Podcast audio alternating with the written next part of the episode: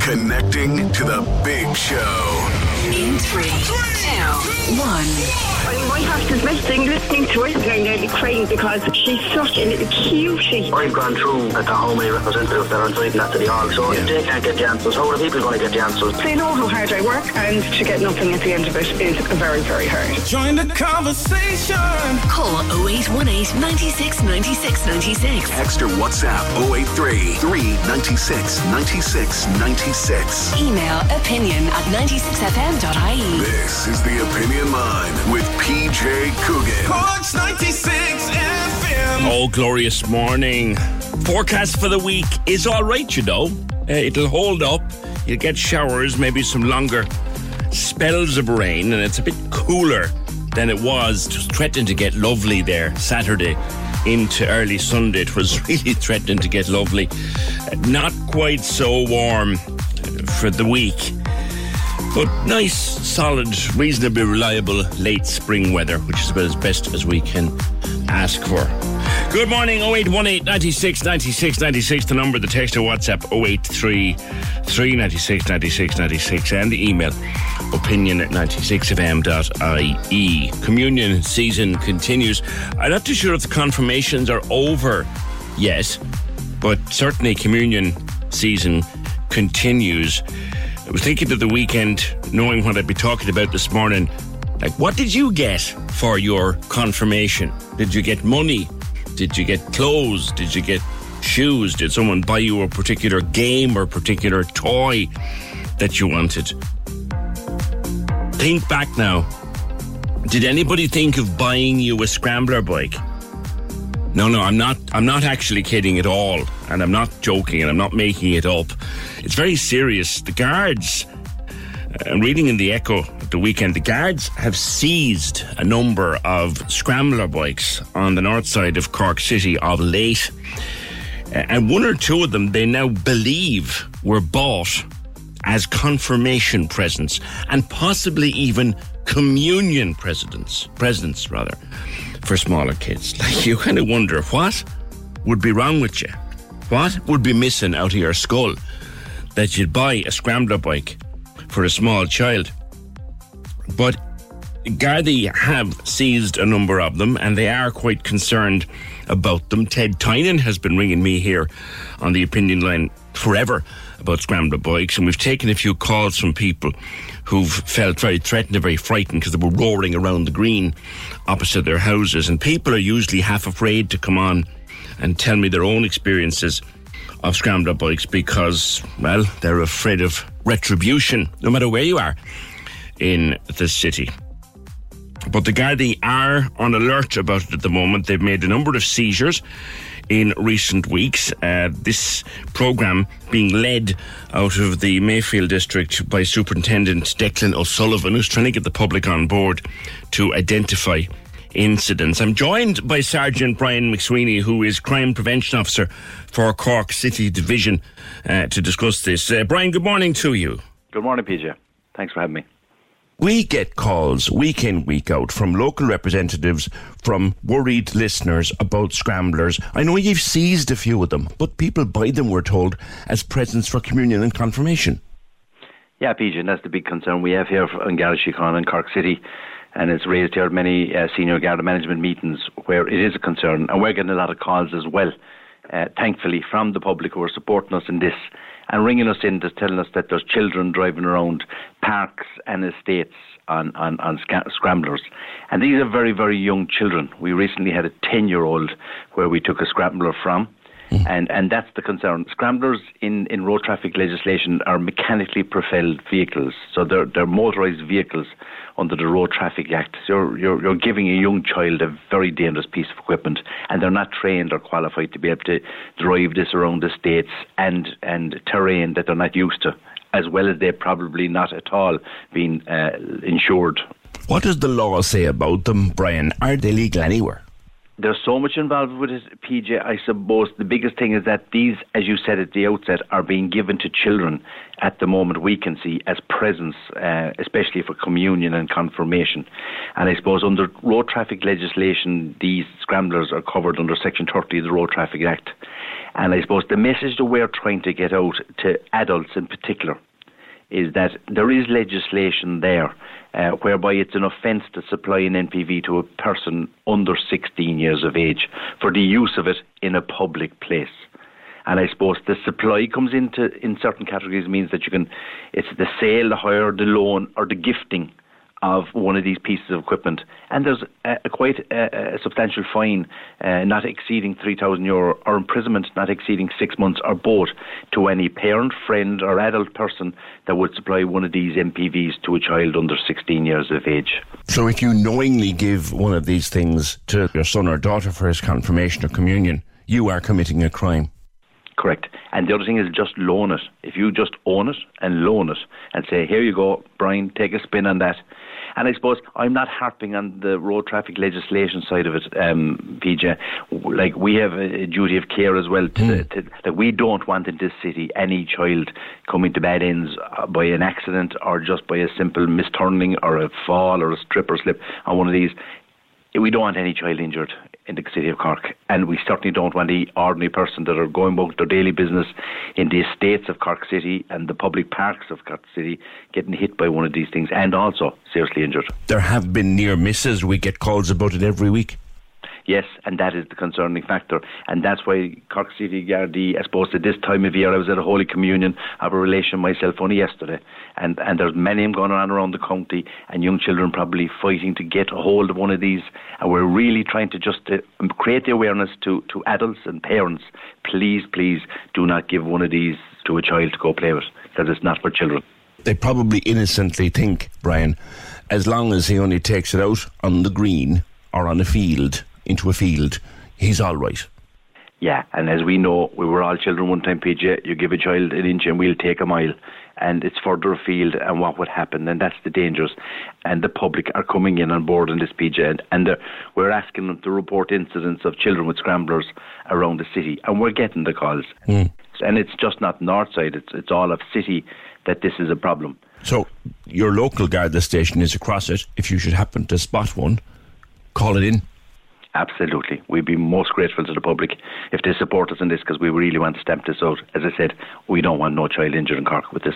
Well, I've been saying it for a long time here, Brian, in the mornings. I don't want to be reporting on a serious accident, serious injury, or worse here of a Monday morning. Yeah, I appreciate that, Peter, and you're so right. And that's the feeling we have here too at headquarters. Well, I have you, Sergeant McSweeney. Can I ask you about one more thing that comes into us every week or every couple of days, even? Online sure. scams, so many of them. People being caught for hundreds and thousands of euro by a simple text message. Yeah, and it's a very, very concerning one, um, PJ, and thanks for raising it. Um, and, and yes, text messages or emailing or the, the cold phone call that people are getting, they're probably coming at you in three different ways. And I think nobody has escaped it at this stage. Everyone has got one of these. And we've seen over the last number and weeks and months, there are probably two that everyone have got, and it's from An Post and from eFlow, which mm. is the, the, the toll bridge company. And it's it's not their fault. These are very reputable companies, and there has been other ones in the past, courier companies and everything else. Everyone has got them, but at the moment, unfortunately for An Post and eFlow, there there's text messages coming to people and despite my best efforts here and the support of the media in Cork City, um, I'm trying to get the message out for people to be very, very careful when you get one of these cold called uh, text messages or emails from companies. And the biggest message I can give on this is just don't click on that link. The email message coming from eFlow is that you were in Dublin last year and you forgot to pay a toll, and they're now asking you to click on the link to pay it. And unfortunately, people are getting this consciousness within them to go about that, and they don't want to be owing money to anyone. And I respect that, and that's us as Irish. Most of us will go and we'll try and pay that. But really, eFlow will get you if there is a real and genuine, and they'll have been on to you before then anyway. They'll be well, they'll write to you. Weeks they'll write to you, of course. So this is this.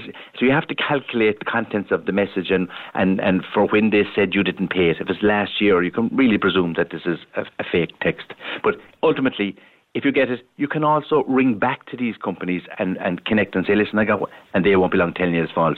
The problem I have with the PJ, people are not just taking time, slowing down, putting a layering of, of caution into their, what am I going to do about this? And people are simply clicking the link hmm. and they're giving away what's very important to people is their card details, the whole shooting gallery, expiry date, CCTV code, and then you're giving the, the fraudster the opportunity to go in and really take amounts for whatever they want. You've come across people being fleeced. Yeah, back in April, unfortunately, one here that that uh, I've been viewing over the last couple of weeks. One particular inter-party did it, clicked on the text message, gave the details, and there was um, three sums of three thousand, so totaling nine thousand taken from the card.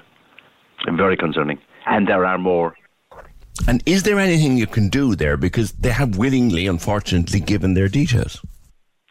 Yeah, that's the unfortunate thing about it. Um, and and when, when it's gone through, I suppose the most important thing is get onto the bank and get immediately your card stopped because they'll continue to, to withdraw unless you, you, you, you get onto the banks to stop. You know, um, and and there's big sums um, released, and sometimes people um, they, they they they just did it and then realised I've done wrong here. So I would say that bank get onto them straight away, and sometimes you know, and most banks have out of office out of office hours as well, you know, night time and weekends. But but if if you're really concerned and there's a high amount of money um, after being released, get onto the guards and we'll try and uh, shut it down with the banks and, and stop the transfer going all the way. You know. What is positive is that we've, we've heard from people over the last few months who, when they did that, alert the bank and alert the guards. A lot of them get their money or some of their money at least back. Yeah, for sure. And we've had very positive um, communi- cooperation and communication with the banks on, on this and, and the fraud department and our own fraud department here. And we've managed to stop the final transfer at the end and, and for substantial amounts of, of, of money. I have another one here, 2,000 euro back in the end of April as well in, in eFlow, clicking the link in 2,000 gone. What are the chances of ever shutting these things down, Brian Lastly? Uh, the, the world, the dark world wide web, PJ, is a dangerous place, and there's a lot of very intelligent people out there trying to get at us, the ordinary person, and trying to get that few pound from us. And criminals will prey on the vulnerable, as you know, and whatever's whatever's captive at the moment, they'll target. And another thing I'm seeing is we have a, a World, Rugby World Cup coming up, and we have Irish fans mad looking to get their hands on tickets to get to France. And I've seen now just creeping in where the vulnerable rugby fan is being sucked into the done deals and uh, the Facebook selling tickets for, for, for rugby World Cups and for the Premiership as it's getting getting fairly close to the end now and the, the match price ticket is getting dearer and harder to get tickets and, and the vulnerable are being are being preyed on and, and people unfortunately are giving away their money to an unknown person and most probably transferring by Revolut. And as soon as the money has transferred into the account of this so called legitimate seller on the other side the, the whole thing is shut down and the money's gone. I'm grateful for your time, Sergeant McSweeney. Thank you. No problem, PJ. Anytime. Thanks for having me. Delighted to have Sergeant Brian McSweeney, he's Crime Prevention Officer for Cork City Division, based at Anglesey Street. I brought up the scams uh, thing with him there on foot of a message we got last week from someone who was on the phone who was quite distressed. I'm too embarrassed to give my name and address. I was scammed out of a lot of money and I'd like to get it out there and warn other people. Uh, It's the, there's something wrong with your bank account message and the you have a package scam. But it's not one of those. I wasn't aware of this one and I fell for it. I was scammed out of eight and a half thousand euro. I was interested in investing money online. Had that interest for years, and finally I decided to actually go for it. I responded to someone who ultimately, it turns out, was only pretending to be an online trader. It's a very realistic operation. It looks like a genuine trading platform. I know what the real ones look like. This looked so like it. They have a site that replicates the stock exchange online, so you can look up returns. The person I was dealing with said you have to put in a lot of money to make money because small increases in shares add up. Everything was going perfectly fine until I decided I needed to withdraw some money. That's when the trouble started. I started getting every kind of excuse. After a while, I just knew in my head I was being scammed. But then, then I decided to play along with the excuses and try and get some money back anyway. That didn't work either. Eventually, I told the person I was dealing with that I knew she was scamming me. and she turned the air blue. I called the guards. There are now detectives involved in this. I told my family there was an unauthorized amount taken from my accounts. I didn't say how much. The detectives have told me, unfortunately, it's 99% certain I won't get my money back because there's too many layers between me and the fraudsters. One red flag the guard mentioned to me, they asked you to be paid in cryptocurrency. They asked me to open up an account with Rubik to get cryptocurrency. It's a perfectly legitimate online operation. I said that sounded complex and I'd no experience in it. Ah, here comes the thing. They said that's okay. Download AnyDesk and we can help you to set up Rubik. And AnyDesk gave them complete power over my computer. Now my fear is that they can see the credentials I use to access all my bank accounts and other personal details. A lot of these scams are aimed at older people too. Young people are on the trading apps. Many of them can't afford it, but it's like a side hustle and there's a little bit of quiet income out there. But I've been looking up what to do if you're a scam victim on the internet. And I'm starting to get ads now. Have you been scammed? We'll get the money back. They're scams themselves. A further twist that I'd never heard before. Yeah, a couple of layers in that one. Uh, wanted to invest money online. A couple of red flags in that one. If anyone tell, unless you know exactly who they are, if anyone tells you to download AnyDesk, or there's a few of them like that, and said, "I can get into your computer," don't. Not unless you know exactly who it is. Don't let them do that. They can see everything you're doing. They can do it in your name once they're in remotely on AnyDesk, and it's just, and this thing about ads popping up. Have you been scammed? We can get your money back. Been quietly aware of that for a little while. They're scams in themselves. There's just so much of it out there, which is why I brought it up with with Sergeant McSweeney. 0818 96 96 96. With regard to the scramblers, you can have all the legislation in the world, but if it's not in hands, or enforced rather, what is the point? How many times has anyone been fined 3,000 euro or gotten the prison? None, I'm guessing. That's fair. That is, that is fair. Uh, again, on scramblers, another problem is a proper scrambler can cost two and a half thousand euro and more. This is from Kate. The cheap ones are given for communion and confirmation. They're even more dangerous because there are shortcuts in the manufacturer. And anyway, what the hell are people doing spending that kind of money on a communion or confirmation present? There's loads up there in the glen as well. There's no need for it. No headgear on them. They're about 14 at most. and I asked you before I went to Sergeant McSweeney about the scramblers and people getting them for their confirmation. What did you get for your confirmation? I wasn't expecting this one. A lot of people saying they got money, tickets to a concert, a trip to Liverpool was a lovely one. Someone Brett, that's a brilliant one. A trip to your favourite football club. I got a polio vaccination in the city hall, and so did all of the class. what a lovely confirmation present. Simon Murdoch and the best music mix. Weekdays from midday on Cork's 96 FM. I'm here with you every afternoon playing the best music, got brilliant giveaways, all the latest news, entertainment. Be honest, out of 10, what would you give the show? Probably about like 15, no, about 20. Would you like to win some concert tickets? I would love it. Yes, please. that would be amazing. So, wherever you find yourself in the afternoon, make sure you're with me in the car, at home, or at a wedding. We are just pulling into Castlemartyr hotel now for my sister's wedding.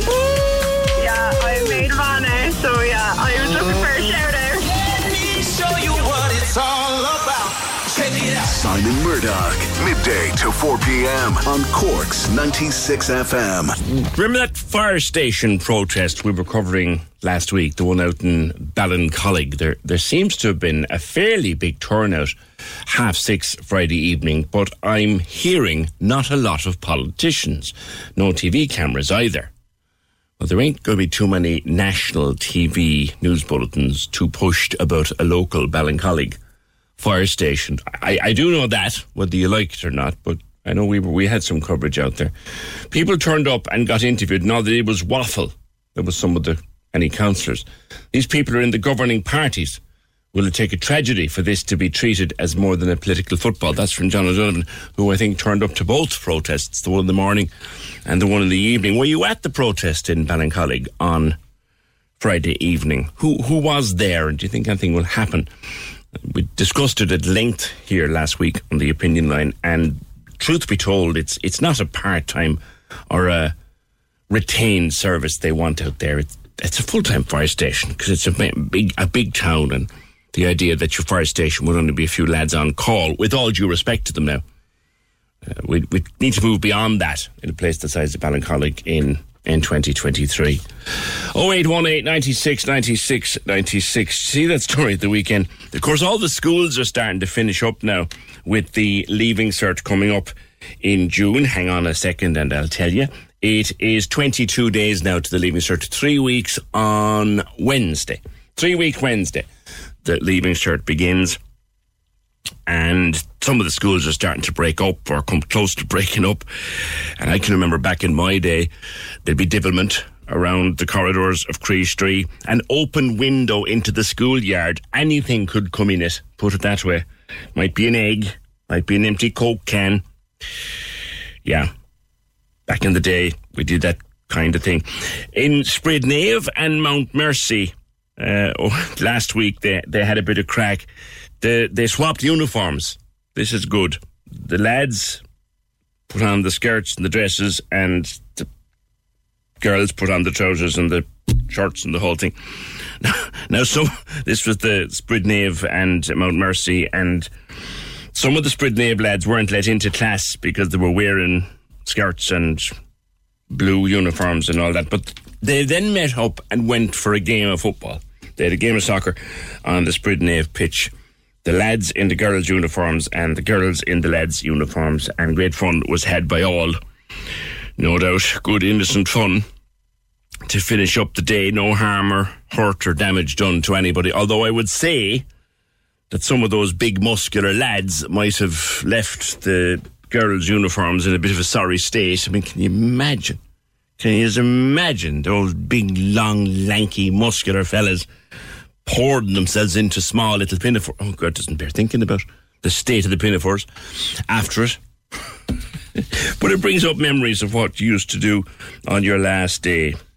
I can remember sitting in fifth year in Críost Rí the day the year before my leaving cert, and of course it was a hot May, the end of May, lovely weather, and all the windows, the old sash windows, used to come down to maybe a foot, uh, at most a foot, but there was enough room to get an egg in. That's all I'm saying. Do people, I wonder do people still do that? 0818 96 96 96. Now to the driving test and the delays for the driving test. We've covered this at length with driving instructors and people waiting for tests and trying to get trying to get a test. They have a learner permit and they have an offer of a job but they can't take the job because they can't drive unaccompanied to work. Mom and dad can't be driving them there all the time or coming with them all the time. We've never quite had a proper grasp on how much of it is out there, just how long the delays are, and how many people are caught up in the system. So, uh, Labour Party TD for Cork East, Sean Sherlock, went digging. And uh, you have some numbers, Sean.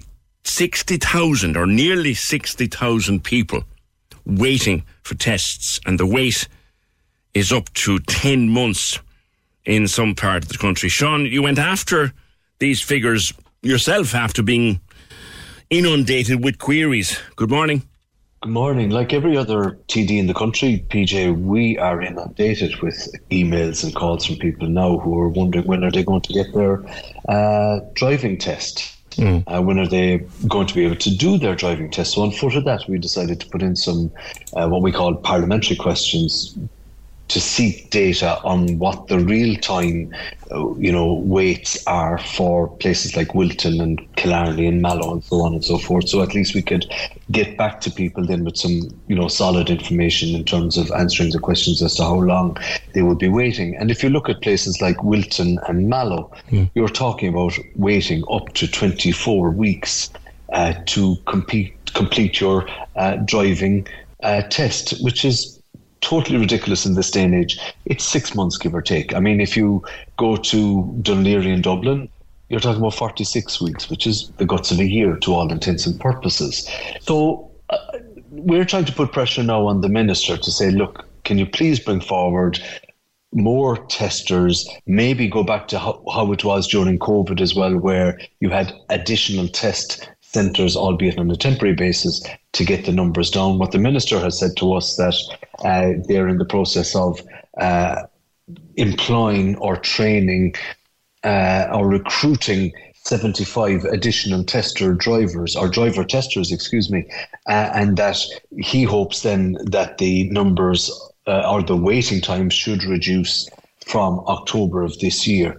So it, it's it's it's a little bit of light at the end of the tunnel, but that's no good to the person who has just gotten their first job or they're changing jobs uh, or they have to travel for work. They've just done their test.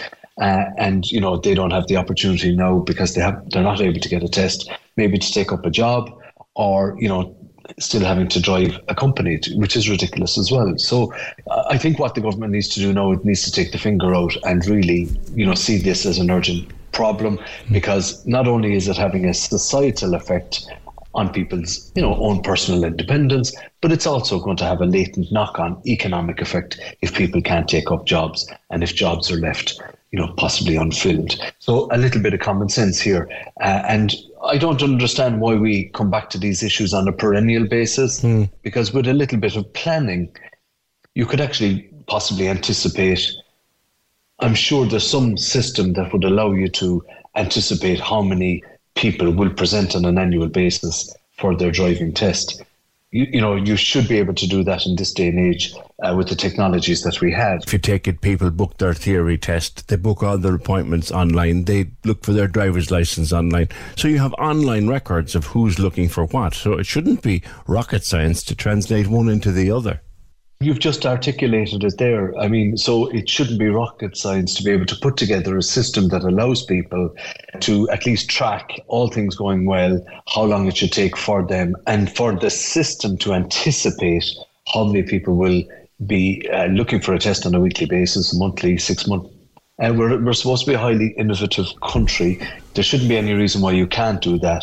I, I fear that we'll be coming back to these issues on a perennial basis. But what we'll keep doing for our part, I suppose myself and other local TDs and senators and public representatives, we'll keep pressurising the government uh, to try and bring those lists down because you know, you don't really want people phoning your office. You're you're always happy to help people and advocate for people. But in an, in an ideal scenario, issues like this are easily fixable. You know, people shouldn't have to really contact their local TD. That the system should be up and running and operational and should be working for the citizen. You know, if it's a public service, if the taxpayer has paid for the public service, the taxpayer expects that the public service will be delivered to the taxpayer on time you know, the very minimum is that you are entitled to, in a timely fashion, a test. You know, you've gone through your requisite theory test and lessons and so on and so forth. You know, uh, there shouldn't be an issue. And if, if you feel ready that you're ready for a test and your instructor feels that you're ready for a test, well, then, you know, you should be allowed to do that and you should be able to get one in a timely fashion, no matter where you are in the country. I'm looking at the list of figures you got, and up the road in Thurles, it's 10 weeks. Is that a figure that we should aim for nationally, or should even be less than that? Should be as little as eight weeks, maybe? Well, I, I wouldn't split the hairs between eight and ten, for instance, but I think most people are patient and most people recognise that it takes a bit of time to get your test. But I, I certainly don't think we, people should be waiting for 25 weeks or 23 weeks or even 46 weeks. So somewhere in around the 10 week mark or slightly less than that, if it can be managed, is possibly ideal. But ultimately, what this is about is about delivering public services to people who've paid for those public services. And so they are entitled to uh, expect that they can receive a test in a timely fashion. Do you think that the government and the RSA and NDLS and all those have the right sense of urgency here, Sean? I find that when pressure comes on them from people like me, that you know it, their, their antenna go up and they begin to kind of register. Okay, we better we better do something here. But TDs and senators are, are, a bit like the canaries in the coal mine. I mean, we, we respond immediately to representations, but then if, if four and five and ten or X number of people a week are, are onto you about the fact that, you know, they can't get a driving test, you know, you're going to reflect that back to government. Now, I'm sure Jack Chambers, who's in charge of transport, must be in his constituency office receiving similar types of queries mm. in relation to the lengths of time it's taking in Dublin. But by and large, we shouldn't even be having this conversation if the system was working right, because we've been here before. It shouldn't be a thing that I have to ring my local TD to try to get me a driving test. I'm very happy to take the call and I'm very happy to advocate for anybody on any given issue on any day of the week. And I'm very happy to take up the cudgel on behalf of people and fight for people. But to answer your question, if the system was working properly, this would be seamless and you know, there wouldn't be an issue. There, there, shouldn't be a need for people to ring their TDs if the system was working properly. Sean, thank you for your time. Thank you, PJ. Cheers. Yeah, Sean Sherlock, Labour TD for Cork East. Those figures that he managed to get from the Road Safety Authority. So in Wilton or in Mallow, which are the two test centres in Cork, about 24 weeks or up to 24 weeks, which is a few days short of six months. They did have one of the instructors was telling me about this. They did set up another testing centre down by St Finbarrs, down by the bars. Uh, they closed it for reasons best known to themselves in the middle of a huge waiting list. Caller says here, you'll never clear the backlog because of the bureaucracy. No sooner do you have an idea than they have an objection to it. You're not wrong there. But 24 weeks, six months is, is ridiculous. And there are probably people listening to me right now who are finishing school or finishing college or coming to the end of first or second year in college. They've spent the year learning to drive, going out practicing. They were hoping to get their driving test and get it passed for the summer and not just to drive around themselves for the summer, maybe take up a job. Uh, maybe the job might be out of the county or down the road a little bit. They need to take the car. They can't take the car. They can't take the job. The bus service isn't there. And people are turning down jobs people are having to turn down jobs because they can't get a driving test on time. Now, I'm not sure if you ring them up, can you get a rush? They'll put you on a cancellation list and all that. But surely it should, surely in 2023, it should not be taking a few days short of six months to get yourself a driving test out at Wilton or up in Mallow. If you're in Killarney, it's over six months. Dún Laoghaire, this is the best bit. 46 weeks. That's like, that's 10 months. That's 10 months. That's nearly a year in Dún Laoghaire in Dublin. But to mind them, they've got their own things to deal with. It's nearly six months, a few days short of six months for a drive. Now they're now they're not guesstimates. Now they're not speculation. They're actual figures uh, released by the Road Safety Authority to uh, Deputy Sherlock. 0818 96 96 96. Speaking of the weekend, what the Eurovision kind of turned out more or less as predicted. There was no three in a row for our man Dermot Manning. France fell away, really. They were never really in it, even though there was a lot of excitement about the song. And Loreen for Sweden ran away with it on the jury votes. Ran away with it. She was almost uncatchable at the end of the jury vote, to be fair to the girl. That's her second win. She won with Euphoria. Now, what was interesting was the Finnish song. I've dumped it off my keys here now, but the Finnish song, Cha Cha, that was a runaway winner on the public vote. And the way they do it in Eurovision these days, and I love it. I love the way they do it. They take the jury's first from all participating countries. They count those up and then they bring in the public vote. They do it the same way and they allocate that. And Finland ran away with the public vote, but by the time they did, Loreen was so far ahead on, on jury votes that she, she wasn't going to be caught. Interesting. And we go again next year. A lot of people are wondering, what do we have to do to get an Irish song into the final. So we'll try again in 2023 or 2024. You regroup, you go back, and we'll be going to Sweden next year. Will it be Malmo? I imagine it probably will. The Cork's 96 FM Giving for Living Radiothon, supporting Cork Cancer Services, May 25th to 27th. May 25th to 27th. You make me feel. You can host a coffee break, fill a change collector box, or support your favourite sport on Jersey Day. And we're always open to fun new ways to fundraise. So get planning now. Get planning now. The Giving for Living Radiothon, supporting Cork Cancer Services, May 25th to 27th. You make, you make me feel. Only on Cork's 96 FM. I'm going to clear this one before I move on because it came into me last week when there was a liner in Cobh, but it's one that could happen again because there would be liners in quite frequently now throughout the summer. And great to see them, by the way. Great to see them. It's fantastic to see them. But this came in uh, from last week. I dropped my son to the train station in Cobh for a job interview in town. He wanted to get the half nine train. He then rang me to say he wasn't allowed onto the train. It was full because of the number of passengers embarking from the liner, which was docked at the quay.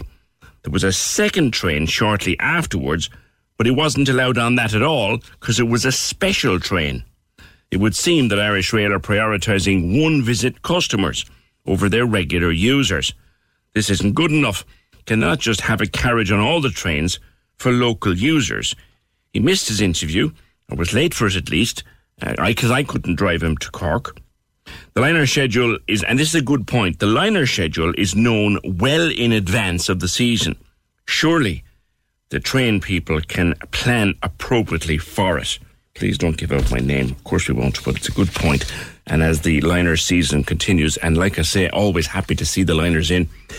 Um, maybe a bit better planning on part of Irish Rail mightn't go amiss. 0818 96 96 96. Now, we had a phenomenal response on Friday to Kevin Quaid and his wife uh, Helena. Kevin has a thing called Lewy body dementia. He was diagnosed in his early 50s and he was due in here for 10 minutes and he spent the entire hour here with me between 10 and 11 on Friday. And there's been a huge response to that, which is available on podcast. If you, wherever you get your podcasts, you'll find that uh, as an opinion line podcast. Very emotional uh, discussion and a phenomenal response to it over the weekend. Helena, his wife, is also his carer, and they talked about their life and about dementia in general and about the different kinds of dementia. For example, Lewy body dementia. Kevin's memory is completely intact, but there are many other things, many other ways in which it affects him. Dementia takes many forms. Susan Crampton, you heard uh, Kevin and Helena on Friday, um, and you wanted to talk to me about your late mum. Good morning to you. Good morning, um, PJ. Um, yeah, um, my mom um, also had dementia. She was diagnosed um, back in 2010. Um, she um, she never really got a definitive diagnosis as such. Mm. Um, we were told that she had mixed dementia. Um, that would have been a combination of Alzheimer's disease and vascular dementia. Mhm. Um, I believe Alzheimer's disease is the most common form of dementia in Ireland, and vascular dementia would be the second most common. Mm-hmm. Um, as her her dementia progressed, um, the way it presented um, made it look more like it was it was actually vascular dementia. Um, she had a heart condition. She had heart failure. Um, the uh, vascular dementia is caused by little mini strokes, uh, which she'd been having. Mm-hmm. Um, the difference between, I suppose, Alzheimer's disease and vascular dementia is that the the uh, progression of disease comes in steps uh, with vascular dementia rather than the, uh, than a, a more gradual process. So it meant for us as a family that we were never really prepared for what was going to happen next Mm. because the changes were often very, very quick. So very, she moved very from, sudden. Yeah. Very yeah it could have been within a couple of weeks things got worse very quickly. So for a couple of years after her diagnosis uh, we were supporting her to live in her own house um, on her own. Um, she wanted her independence that was important to her. And it was important to us as well that she maintained her independence. And then she just started you know wandering off and we were getting calls from the local Garda station that she'd been found distressed in the middle of the road. It was very distressing for us as well to hear that. Yeah. Um, and we realised then she couldn't she couldn't stay in the house on her own. She couldn't be left alone. So she came to live with me ultimately, and that was good as well. Uh, from her point of view, at least the house was familiar to her. She was used to being in my house. She was used Yeah. to me being around as well. Was she, Um, Susan, was she familiar with older things, older times, past past memories? Yeah, and the first, be quite honest with you, her memory was bad um, when she was living on her own, but it was more the confusion um, about where she was, what day of the week it was. Her sense of direction went completely. Mm. Um, so she, like, I suppose it's a bit of, you know, a bit of a cliche that in some ways that, you know, people with dementia remember all the old days and everything. And, and she did do that. And we often chatted about, you know, our past and things that we used to like to, but she liked to talk about things that were happening now as well Yes. things that she observed. Um, Yeah. um, I think you know she'd be laughing at you know say Donald Trump on the TV or something like Yeah. that. You know, it's it's. Ke- it's- Kevin was very it's- anxious to tell me on Friday all these cliches we have about dementia to, to try to to try to forget them because none of them Yeah, actually apply in the real world. Yeah. Absolutely, and yes, her memory did go. Her day-to-day memory did go, but she was still capable of remember of learning new things and remembering new things. So, um, not long after, about a year after she was diagnosed, um, my my dog died, and we she remembered that had happened, and then I I went to rescue, got another dog, and she met the dog, and then I was talking to her about the dog, and she completely forgotten about the dog. Mm. But like three years down the line, she knew that dog's name and she knew everything about him. So she was capable of learning things because there was an interaction there between her and the dog. Isn't it strange the various different kinds of of of dementia and how it affects the brain in, in different ways? You're a member of the Dementia Carers Campaign Network, and I know that you're you're big on the Understand Together symbol, Susan. What's that? Right, so that's a, a symbol um, that you know businesses, you know shops, restaurants, banks can show to show that the, their staff have had the training and are aware of dementia, and that they can they can be they can be open and helpful to people living with dementia. Mm. Is this so that in a Um, shop they're- a, pers- the, a person might get a couple of minutes extra, or there be an understanding if a person is confused or something? Exactly. So there are there the Understand Together um, initiative um, has training resources available, um, so that people you know know what to do when they suspect maybe that somebody has dementia and that they're struggling. Um, from my own point of view, when my um, when I was with my mom, say um, it was important to both of us that we got out, and sometimes the only way I could get out to go to the shops um, was to bring her with me anyway. Although she, you know, it was good for her to get out too. So you can't leave a my I, I couldn't leave my mother um, on her own in the house Yes. for fear she'd wander off or or come to harm. And you know, there were a couple of local supermarkets we could go to. There was one I completely avoided because um, there was always a sense that was being rushed, everything just literally thrown at us. Um, And that would confuse her more. Whatever. And then there was the, the other supermarket where the checkout assistant would say hello to her, display a bit of patience, Yeah. um, talk to her, interact with her. Um, and that made all the difference to me as well. Okay, okay. She passed. No, her name was Anne. She passed in 2017. Uh, sorry for your loss, Susan, and, and glad to speak with you on the program. Uh, we learned so much from Kevin and Helena on Friday, and we've learned more there now from Susan. There are no two different. There are no two people the same, if you like, when it comes to dementia. But that just that little bit of understanding, just that moment to care and say, "We get it. Take your time." The understand together symbol, and a lot of talk about Macroom, which has become a dementia-friendly town. We talked about that also with Kevin and Helena on Friday. That podcast is available to you. Also, Kevin's books. Kevin Quaid's books. You can get them at the Bandon Bookshop at Phillips Bookshop in Mallow. They're on Amazon you can download them to your Kindle or he'll send you a signed copy if you email him uh, kevinquaid9 at gmail.com. The books are called I Am Kevin, not Lewy, and Lewy Body Dementia, Survival and Me. Join the conversation. Email opinion at 96fm.ie. This is the Opinion Line with PJ Coogan. Corks 96 FM. The lines are live. Hello. Join the conversation.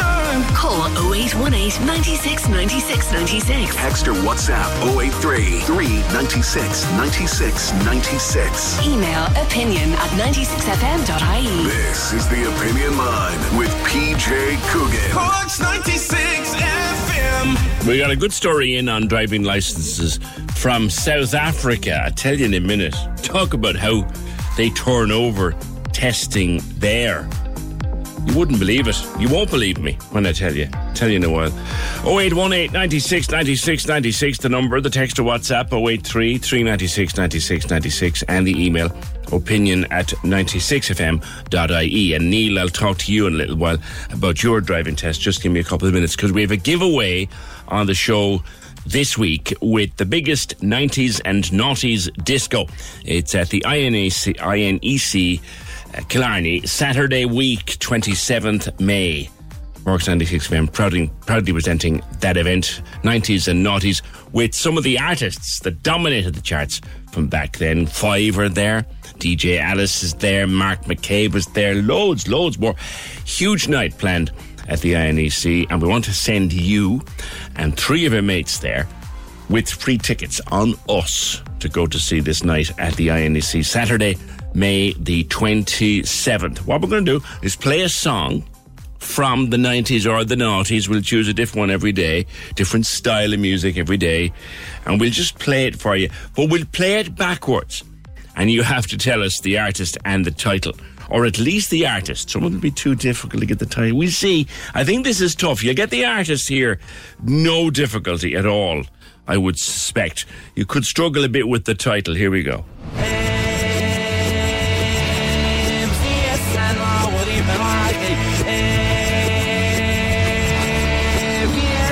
Even backwards, that's a fairly distinctive voice, but might struggle a bit with the title. So give me the artist and title here on this.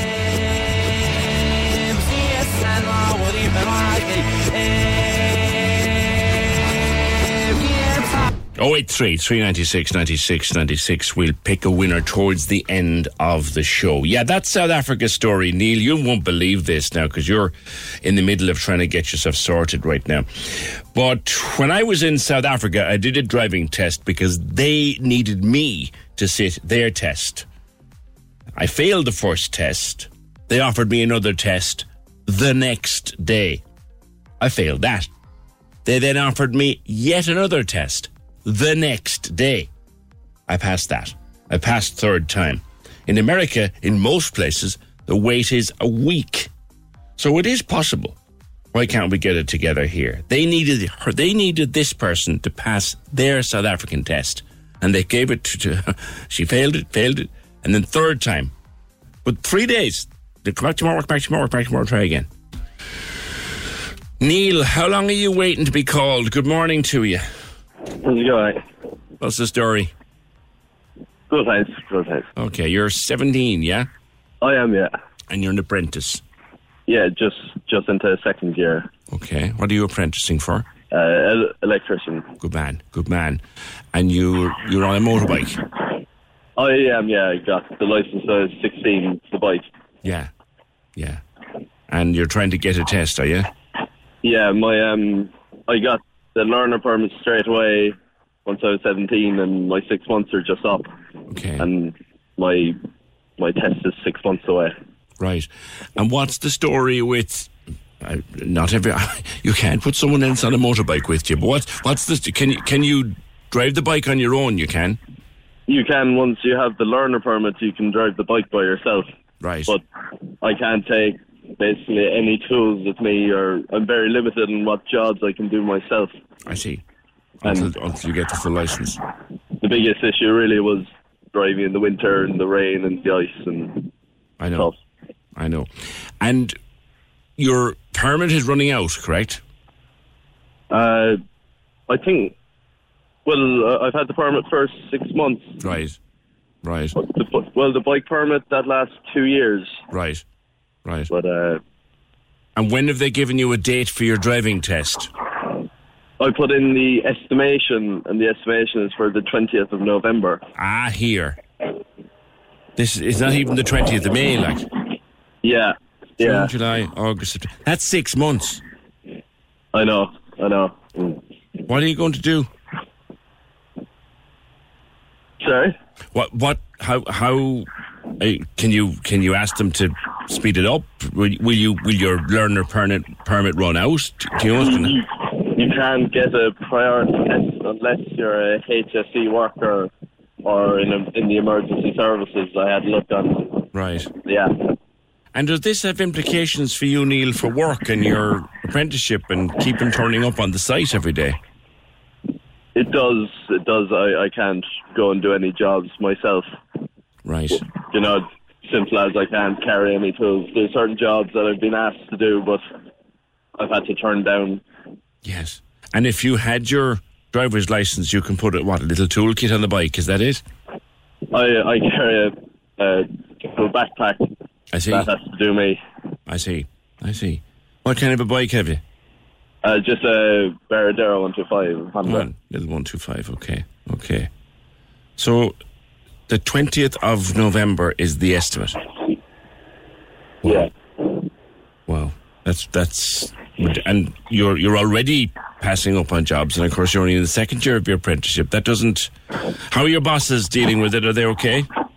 Sorry? How are your bosses dealing with it? The person you're apprenticing to, how, how are they? Well, handling? obviously he understands I can't do any more, but he is putting pressure on me to go do more jobs. Yeah. Of course, because you learn more. The more you do, the more you learn. Exactly. Yeah. 20th of November. That is, that is, that's crazy. That's crazy. You have to work today or tomorrow? Uh, yeah, um, I work five or six days a week. Good man. Okay. All right. Liam, or Neil, thank you very much for that. So he's on a motorbike and he has been given a provisional estimate of the 20th of November as to when he'll get his driving test. This is the 15th of May. So May, June, July, August, September, October, June, July, August. Six months.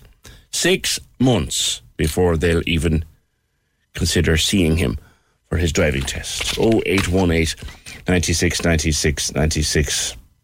Where you compare to what we were told about South Africa and told about the States. It just makes makes absolutely no sense. Is there any info on whether the compulsory lessons are improving pass rates for driving tests? It seems to be just another money spinner. I don't know about that. I don't know about that.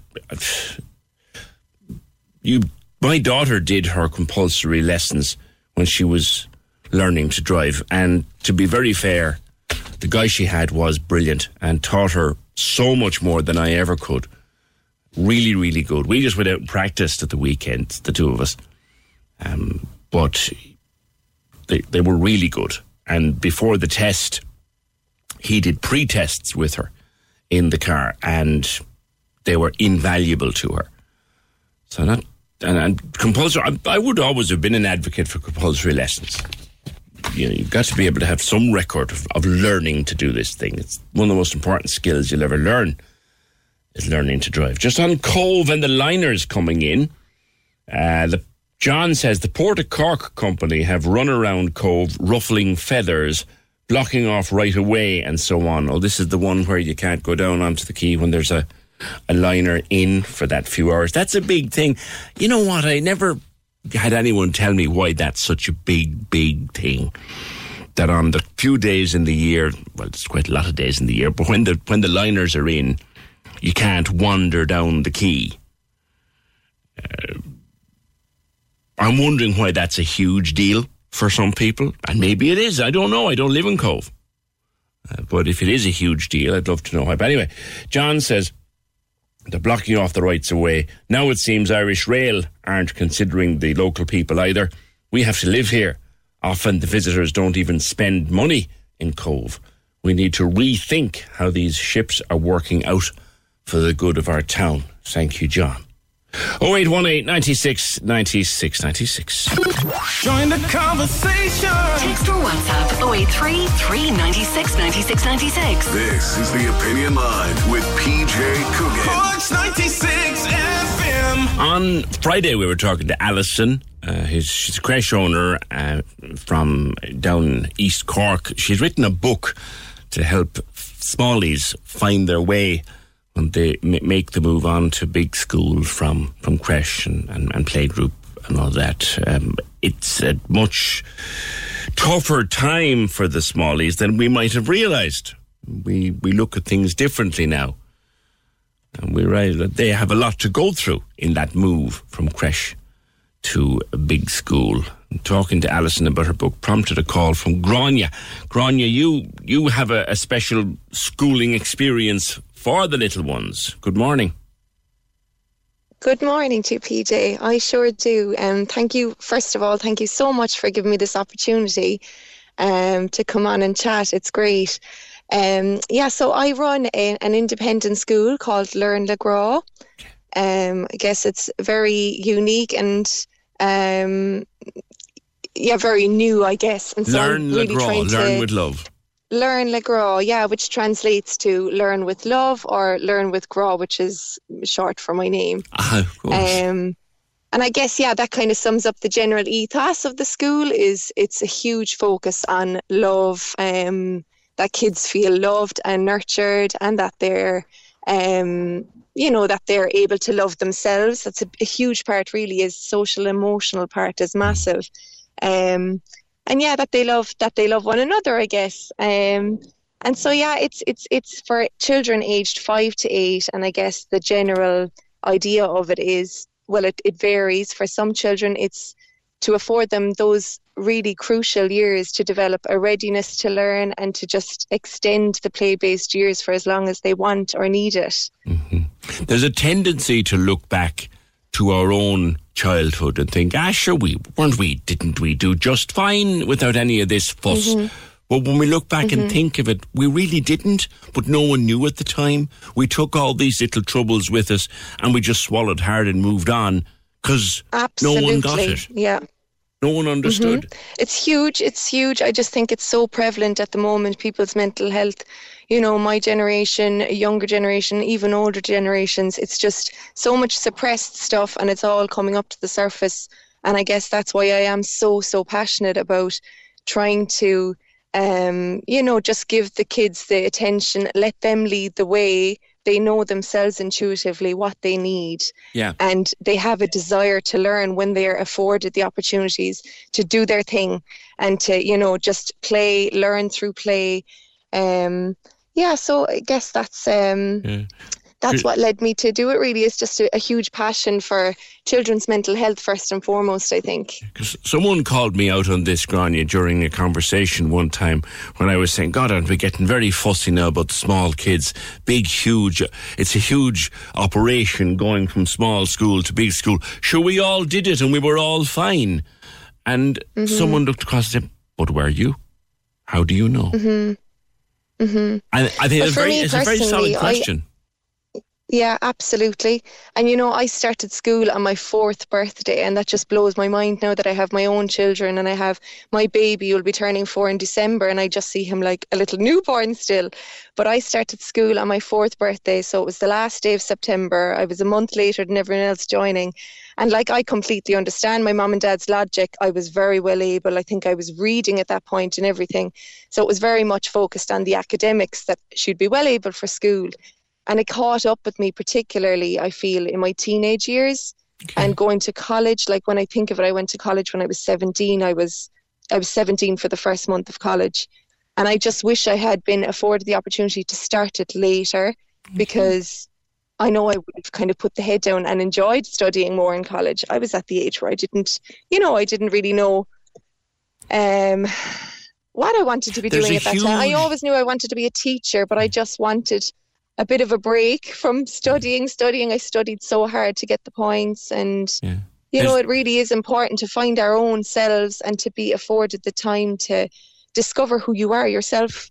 I was very young. And I think that's a huge thing I see with the children I have. So Um, I've started this two years ago, and I see them now, and you know, some of them they're all kind of seven or eight now, and they are so sure of themselves, and they've figured out their own quirks, their individuality. They're loved for who they are and they're so so I, I feel so confident that they would actually adapt really well in whatever setting they choose after this mm-hmm. and they won't be kind of stifled or lose themselves i guess the extra year or two say you started on your Mhm. fourth birthday now starting when you're five or maybe Mhm. even five and a half that 18 months hmm there's a huge difference in that 12 to 18 months is there massive yeah absolutely absolutely. And i go so far as to say even beyond that like children at five and a half or six many of them they're not ready to sit down and learn. Like that's not natural for children to have to sit down uh, for as long as they do like at that age they just want to play. And i think play now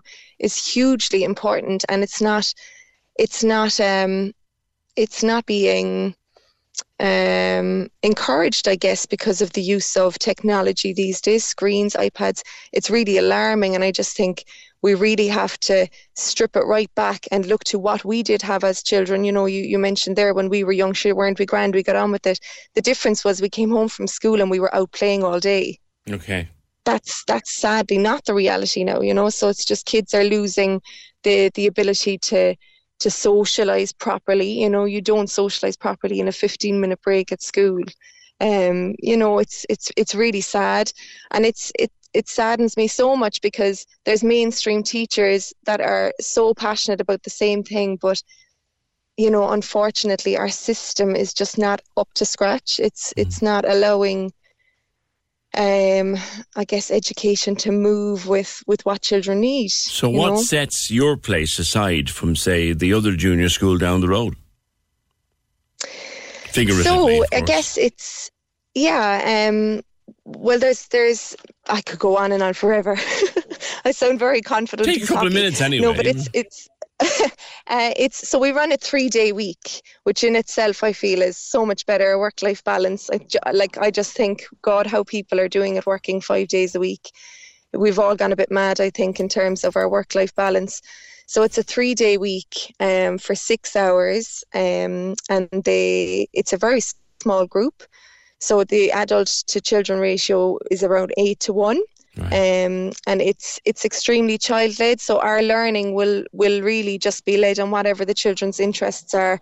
You know, to give an example, the, the girls that I have at the moment got into a girl band. They wanted to make up a girl band. I rolled with it, and with that girl band came so much cooperation. They were writing songs. They had to read song lyrics you know it's uh, and then like we would do a theme so we would pick a theme we've been working on generations lately so we're learning loads from um, our parents our grandparents have come in and offered different workshops. We go to a nursing home to read with them once a week.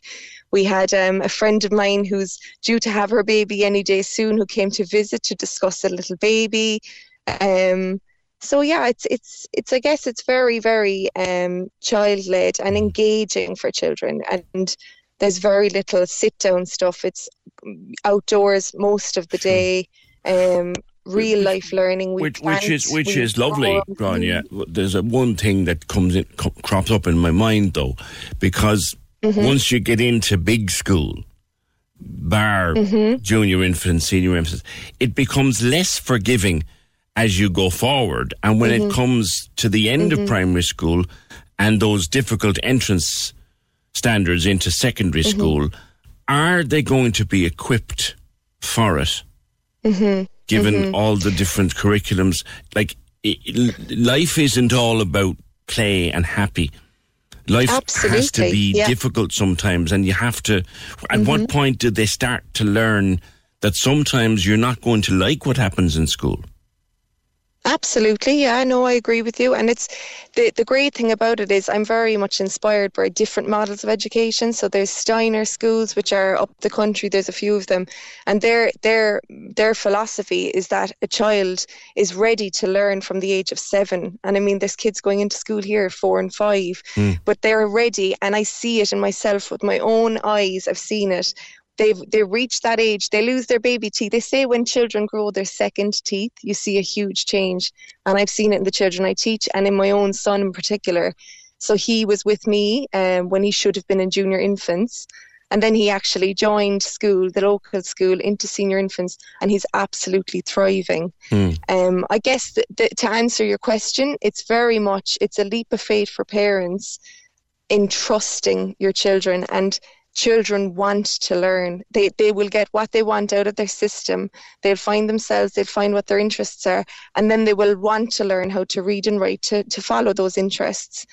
And then you're, you're away. Like i what i cover with with the children now in my school they they would work with me for a half an hour they'd give me their full attention for a half an hour and i'd cover loads and then the rest is done in a very different practical way they're still meeting they're still meeting the targets and i'm not under the department of education Mm. i'm not obliged to follow targets or curriculum but i can do that with that age you Well, can do it in given Grania that they will be going into a school that does that, Mhm. you, you have to kind of Mhm. prepare them for it, don't you?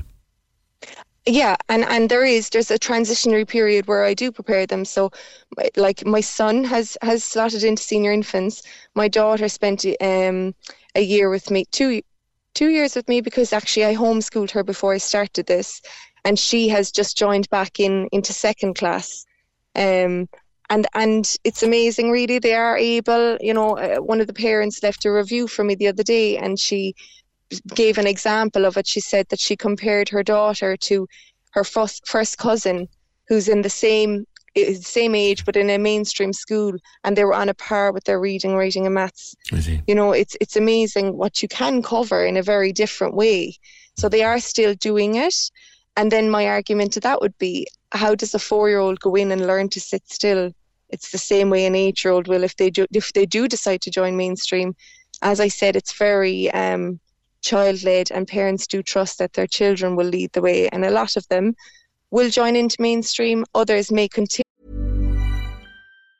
If you thought the only way to get a more defined jawline with natural looking results was through surgery, think again. Juvederm Volux XC is a non surgical injectable gel filler that improves moderate to severe loss of jawline definition and can help you achieve natural looking results with little downtime. Even better, this improved definition lasts up to one year with optimal treatment. No maintenance required. Improve jawline definition for a smooth, sculpted look with Juvederm Volux XC. For important safety information and to find a licensed specialist, visit juvederm.com. That's J U V E D E R M.com. Not for people with severe allergic reactions, allergies to lidocaine, or the proteins used in Juvederm. Common side effects include injection site redness, swelling, pain, tenderness, firmness, lumps, bumps, bruising, discoloration, or itching. There's a risk of unintentional injection into a blood vessel, which can cause vision abnormalities, blindness, stroke, temporary scabs, or scarring. Talk to a licensed specialist to find out if it's right for you. This Mother's Day, celebrate the extraordinary women in your life with a heartfelt gift from Blue Nile. Whether it's for your mom, a mother figure, or yourself as a mom, find that perfect piece to express your love and appreciation. Explore Blue Nile's exquisite pearls and mesmerizing gemstones that she's sure to love. Enjoy fast shipping options like guaranteed free shipping and returns. Make this Mother's Day unforgettable with a piece from Blue Nile. Right now, get up to 50% off at BlueNile.com. That's BlueNile.com. Hey, I'm Ryan Reynolds. At Mint Mobile, we like to do the opposite of what Big Wireless does. They charge you a lot, we charge you a little. So naturally, when they announced they'd be raising their prices due to inflation, we decided to deflate our prices due to not hating you. That's right. We're cutting the price of Mint Unlimited from $30 a month to just $15 a month. Give it a try at mintmobile.com slash switch. $45 upfront for three months plus taxes and fees. Promo rate for new customers for limited time. Unlimited more than 40 gigabytes per month. Slows. Full terms at mintmobile.com. continue to homeschool because that's just what their family want to do for them um and then hopefully hopefully you, there'll be are more you in favour of schools like homeschool? I know you homeschooled your own little girl. Are you in favour of homeschooling? What what what's the arguments in favour of homeschooling?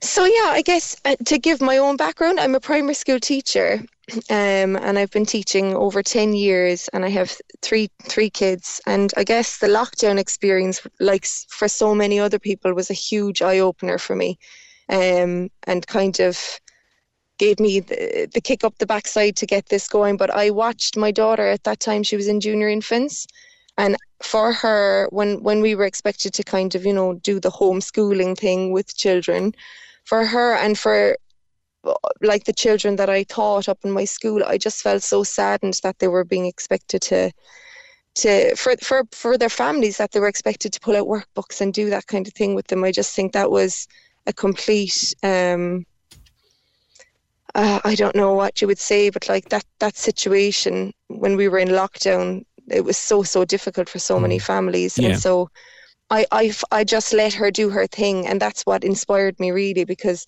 by allowing her to do her thing, and just by me observing, facilitating her, she just soared. Like she took up sewing. She we got her a sewing machine, and she was you know learning how to read. She learned how to read herself really with very little input from me. Um, and and it was that that kind of inspired me to do it. Um, and and then we did. I went back teaching. She went back to school, and I could just see uh, the little sparkle in her was gone again. And it's not. It's no fault of the schools. It's just. It's just the way it is. And I just thought at that time, you know what? She was much happier when she was at home, and being able to follow her own interests. So I took her out, and then one thing led to another. and My own health took a bit of a knock, and um, that's what what made me then just pursue this and to go for it. And um, yeah, so here we are. People can find you on Facebook and Instagram as Learn Legras. You're full, I yes, so take it's it. Learn LeGras Cool and Tea on Facebook and Learn LeGras on Instagram. And um, actually, on that note, PJ, we have um, an open day this Friday coming, an open evening, I should say, from five till half six. So um, you can actually book a place on that if anybody's interested in in doing so. if anybody wants to Um, and no, we're not full. We're we're looking for enrolments for um, September coming. So if anybody does want to sit down and trash it out, I welcome them to come out for a cup of tea. And because I, I know it's a big it's a big leap of faith for families, and I'm always open to chatting through any concerns they have or questions. Interesting conversation. Thank you. Learn Legras. That's Grania Breheny. 0818 96 96 96. So many new ways of doing old things. And you, you have to be open to accept that maybe the way we all did it, there probably were better ways. Uh, just now, I got a phone call at 9.40 the other night from a strange number that started 0504. I was in bed, half asleep, and I almost answered the call when I saw it. I thought, no way, this must be dodgy. I love the show. Thank you for that. Yep, there's quite a number of different scams out there. I'm particularly taken with that email I read out earlier where a person got scammed um, of quite an amount of money and then started seeing ads for Have You Been Scammed? We'll help you get your money back. And they in themselves are probably scams. On Scramblers, again, Sergeant McSweeney talking about Scramblers, the fact that they've taken a Scrambler, at least one, if not more, off of kids as young as 10. And the worry, the genuine worry, that confirmation presents in the form of a Scrambler, like, give us a break here. It isn't just parks and estates, they're on the main roads up in Rathcooney. Very dangerous road, no helmets, and they get very aggressive when you approach them. They get they can throw stones at you. 0818 96 96 96.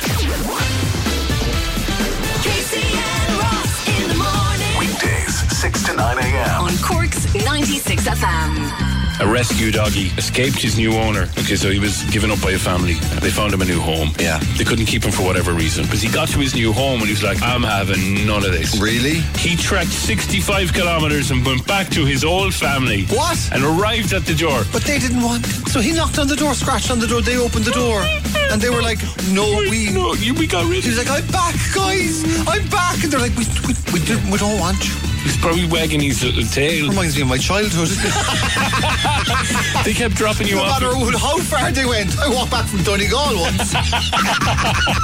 Casey and Ross in the morning. Test drive the award-winning Skoda Enyaq electric SUV at No DC Cars. Skoda Sales Dealer of the Year. Cork's 96 FM. There is a video doing the rounds. Just watched it there during the commercial break. It's it's quite disturbing. Happened in broad daylight in Cobh. Beautiful sunny afternoon in Cobh yesterday. This young fella down on the prom there by the water near the centre. I think just across the road from the centre. It's a young lad. Um, squaring up to an older man and woman. Uh, he rips off his t-shirt. He starts flinging punches around. There's then four or five more of them get involved. It's just very unpleasant. Horrible viewing, actually. It's about a minute and 40 long and it's flying around. Uh, and the prom was busy. There was young children there, teenagers, people out for a walk enjoying the lovely spring sunshine. And this thuggery with this young fellow rip, rips his shirt off like he was going in to fight for his country. Rips his shirt off, starts flinging punches around, squares up to uh, an older couple. Uh, and there was loads of people must have seen this, young children. Uh, were you there? Did you see what happened? Do you know anything about what happened? Did it stop? Because the video stopped after about a minute and 40, a minute and 45. Did it continue? Did the guards come? Because somebody was trying to call the guards and get them down and going through that. Sounds like they've been going through that ridiculous dispatch system that the guards have now, where the guard the station is lit. I mean, look at Cobh. The guard is the guard station is three minutes walk away, tops, and they're going through some ridiculous dispatch desk to try and get someone out. But anyway, that video flying around, not pleasant viewing, not for the faint-hearted for sure. 0818 96 96 96. If you saw that, if you know what went on, 083 3 96 96 96. Particularly if you were there. And why wouldn't you be on a beautiful spring afternoon like it was yesterday? Now, Aideen Stack, you were in New Zealand um, when you were diagnosed with ulcerative colitis. You just thought you had mm, d- d- d- dodgy digestion or something, was it? Good morning. Morning, PJ. Hi. Yeah. Um, so yeah, for a few years there, I was um, in New Zealand. I went over in 2017. I Came back last year, and kind of like late 2017, early 2018, I started having these quite bad digestive issues, problems with my tummy, really bad cramping, um, quite bad diarrhea, lots of blood in my stools, which, as you can imagine, was um, quite frightening. You know, I was only in my mid 20s um, and not something that I had ever experienced previously or knew anyone else that had had that. So um, off I went to the GP. I was living in a little town called um, Taupo in New Zealand at the time. Um, and I, I think I must have seen two or three GPs over the kind of course of a month and a half over there. And each of them, you know, they were saying, oh, it's you know, just a bug or take some probiotics, you should Mm. be fine. Um, and yeah, it went on like that for about a year. Was it constant or did it just kick off to certain triggers? It seemed to just come out of nowhere um, Right. at that time. Um, now, looking back, I did have kind of problems with, with my tummy for, you know, kind of starting in my early 20s, problems with things like constipation, cramping, um, bloating. But it wasn't then until it was it was January 2018 that kind of the blood and the, the bad diarrhea came. Um, so would you like me to kind of go a little bit further into the yeah, story because it, it, it it got spanned a few painful and horrible. Yeah, it really did. It was very horrible. Um, as I said, I was going to the GP, and you know, you hear all these stories about blood in your stools.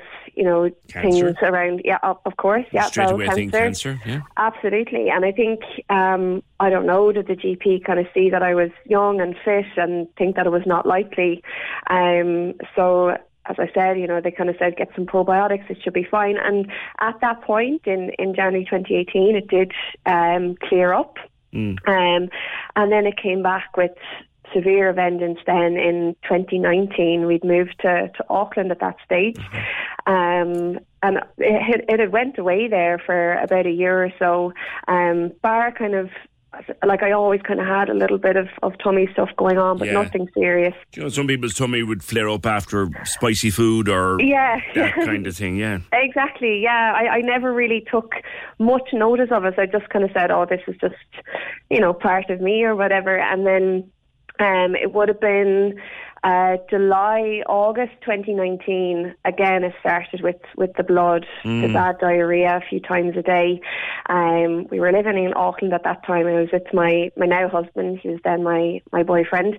and I went to a doctor who eventually took it very seriously. So she said, "Look, we need to get you to in to have a colonoscopy almost immediately.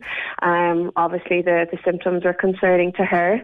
Um, luckily, I had health insurance at that time through through Matt's job, um, so I was able to to see a, a private gastroenterologist. I think it must have been only two or three days later.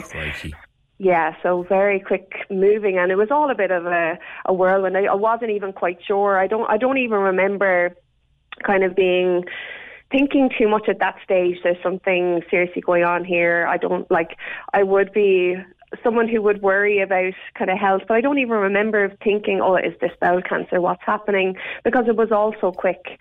Um, so I went in for a colonoscopy. Then it was a Monday. Um, and afterwards, the, the gastroenterologist met with us and said, You have ulcerative colitis. And honestly, PJ, I'd never heard of it before. I didn't have a clue what ulcerative colitis was. I had heard of Crohn's disease, which Yeah. is another inflammatory bowel disease, um, but never, never UC. So that was quite a, um, I guess you could say, kind of a life-changing moment for me being diagnosed with that with the chronic condition. Would you be angry that it hadn't been picked up sooner? Um, I yeah, I guess I, I'm frustrated because um, because it got so bad at one at one point in in 2021. I, I became really unwell for for that year. I was kind of in and out of hospital in New Zealand, um, and my disease kind of progressed from kind of mild ulcerative colitis into quite severe, what they call pancolitis. So my whole um, uh, colon was quite badly inflamed God. with um, ulcers. And I'm kind of thinking back, you know, if it had been caught at the very start, or if I had that awareness or maybe advocated for myself, but most importantly, if the GPs had noted, you know, that this may be um, IBD, that did then you- I would did you at one take the medication. Did you at one point were you in fear of a fairly huge surgery? Yes, yeah. So in 2021, um, I was, in hospital several times in Auckland. I was really very sick, you know, and so some of the symptoms of quite severe ulcerative colitis that, you know, it, I feel it's quite important to to share the symptoms because they are things that are embarrassing, right? We don't usually like talking about our, our toilet habits or um, things like that, but I was I was in the loo having like really liquid stools about 10, 15 times a day, lots of blood, severe weight loss. I would have lost around 10 kg or so, severe fatigue, as you can imagine. I could, you know, barely get out of the bed, um, just exhausted. Because all nutrition was going straight through you, literally. Oh, absolutely. I couldn't couldn't keep anything down. I was in the loo like definitely almost every hour during the day and waking up during the night as well. Um, and so there was one point, and I rang the my gastroenterologist, and she said you have to go straight to hospital um, because I, you know. I was trying to put it off. This whole "I'll be grand, I'll be grand, it'll go away" because I had done in the past. It'll go away, and it just got worse and worse and worse. Um, went into hospital. That was in late January 2021, um, and I had been in hospital then five times that year. And it got to the point where they said, you know, there's kind of we have to make a very quick decision here. We may need to do a full colon removal surgery, which was terrifying. As you can imagine, I was over in New Zealand, no family around. Um, I had my my now husband Matt, who was always so supportive and so fantastic, and great friends over there. But being told that without, you know, kind of my mom or my dad or close family entire- around your really, entire really scary. colon. Yeah, yeah. So, um, and it, it can be the case for, for people who have inflammatory bowel disease. It gets to a point where the doctors have to make that decision because you have um, a risk of developing um, toxic megacolon, which can be actually life threatening. You can develop sepsis. It sounds as bad as it is. It's a, yeah, it's just like that's like hollowing you out. Yeah, yeah. So and and you you you know people who have that surgery then have um, a, a bag, a stoma bag, which they may have to live with for the rest of their lives. You know, so it can be quite quite life altering for people. Now, thankfully, that wasn't the case for me. The the steroids, the intravenous steroids that they gave me at the time, got my inflammatory markers down to a point where things were relatively safe for me again. And you know, thankfully now I'm I'm all good, Good. Um, with with medication. I take um, bi-weekly um, intravenous or my own injections. I do it myself at home, um, so it's all good. But it, this is the thing with living with ulcerative colitis or Crohn's disease. Um, is that you never know what's around the corner. It can just come back with a bang at times. I'm seeing a statistic here, Aideen, and it's very Mhm. common in women in their 30s and into their 40s. But the two most common inflammatory bowel diseases in Ireland are Crohn's, which you mentioned, and your one, ulcerative Mhm. colitis. Mm-hmm. There's no official database, but it's thought that nearly 40,000 people have some Yeah. form of colitis. Wow. Yeah, yeah, it's it's a lot more widespread than you would initially think, and I think that is because of the, the almost shame and embarrassment of the symptoms of the disease. We, don't like talking about our toileting.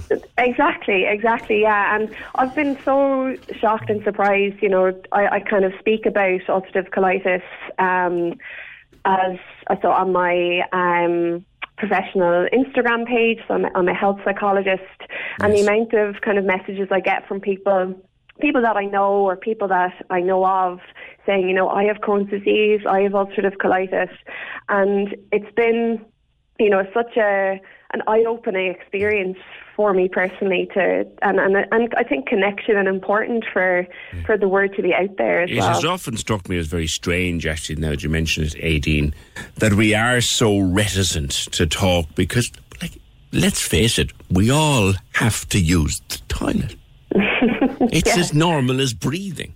Yeah, yeah, I, absolutely. Yeah, and so I'm I'm part of um, Crohn's and Colitis Ireland's campaign now for, for World IBD Day, which is this Friday, the the 19th of May, and they're trying to you know really spread awareness, particularly around the symptoms, the early symptoms of IBD. So on their website on Crohn's and Colitis Ireland, they have um, a symptom checker, so you can go on and it's just a really quick. It takes less than three minutes. Um, just some questions to see if you have any symptoms, um, and even just kind of bringing people's awareness around to what the symptoms are of IBD. To get to your GP, get it checked out. Um, you know that that early intervention is really important because I know for myself, if that was the case, I I'm not quite sure if it would have gotten so severe as it did a few years later. How important does a role does stress play? Yeah, so um, interestingly, during that year, 2021, I was um, doing my training as a health psychologist in the University of Auckland in New Zealand. So I have a good understanding, as you can imagine, around mental health and stress. um, and a kind of a particular interest of mine, even previous to my, my diagnosis, but now is, is, you know, a deep interest, is the link between our brain and our gut. So they're so deeply interconnected. And stress plays quite a big part in, you know, the, it can play a big part in people's gut symptoms. So for things like IBD, but as well um, IBS, which other people may be aware of. Um, and I look back on that year in 2021, and it's almost you know, to the day that I can pinpoint there was a stressful thing happened, whether it be an exam or you know something happening, and then almost a week, two weeks later, I was in hospital. Now that's you know it's not an exact science for There's myself. You know, I can't there's, say there's, exactly. a, there's enough correlation there to show a to, co- to show a connection. Definitely. Yeah, absolutely. And, People can uh, find in out more. meeting- Aidan, the time is going to catch me here. People can find out more about World IBD Day. Is there a Mhm. uh, is there a handy website? Yep, yep. So people can um, look up Crohn's and Colitis Ireland. Um, and you can you can find it there. So um, there's lots of information about IBD. They provide a brilliant service um, to people living with IBD across Ireland. And there's membership areas. You know, there's connection to other people. There's member events and meetups. Peer support. Um, and for myself as a health psychologist, I do provide um, support to people who, who live with Crohn's and colitis as well. So people can find me through my website, which is wholehealthpsychology.ie. Okay, I'll leave it there.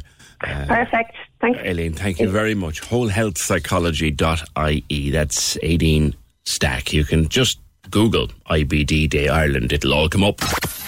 The Cork's 96 FM Giving for Living Radiothon, supporting Cork Cancer Services, May 25th to 27th. May 25th to 27th. You make me feel. Every year, we speak to people touched by cancer. So if you've got a story to tell, we'd love you to get in touch. Simply email radiothon at 96fm.ie to find out more. The Giving for Living Radiothon, supporting Cork Cancer Services, May 25th to 27th. You make, me feel. Only on Cork's 96 FM. The lines are live. Hello. Join the conversation. Call 0818 96 96 96. Text or WhatsApp 083 396 96 96. Email opinion at 96fm.ie. This is the Opinion Line with PJ Coogan. Cork's 96 FM. Just listening to that story and following it over the weekend, the despicable scenes from Dublin where tents were burnt. People were sleeping in tents in Dublin and they were burnt out following protests. Uh, these horrible far right individuals. The carry on in Dublin with immigrants, this is from Tim Brosnan. The carry on in Dublin with immigrants is the responsibility of the government. Firstly, it's accepting people it can't accommodate. And secondly, a mob should not have been allowed gather and burn them out. The Phoenix Park is ideal for a tented village as temporary accommodation. Roderick O'Gorman should now resign. This situation developed on his watch. It was actually very frightening to watch it at the weekend. Some of the videos being shared on social media and these thugs cheering on what they had done, which was burn people out of their tents and chase them out of where they were trying to get some little bit of refuge. It was despicable. Absolutely despicable. Do you know? Um, really is. And it's connected to this stupid hashtag, Ireland is full.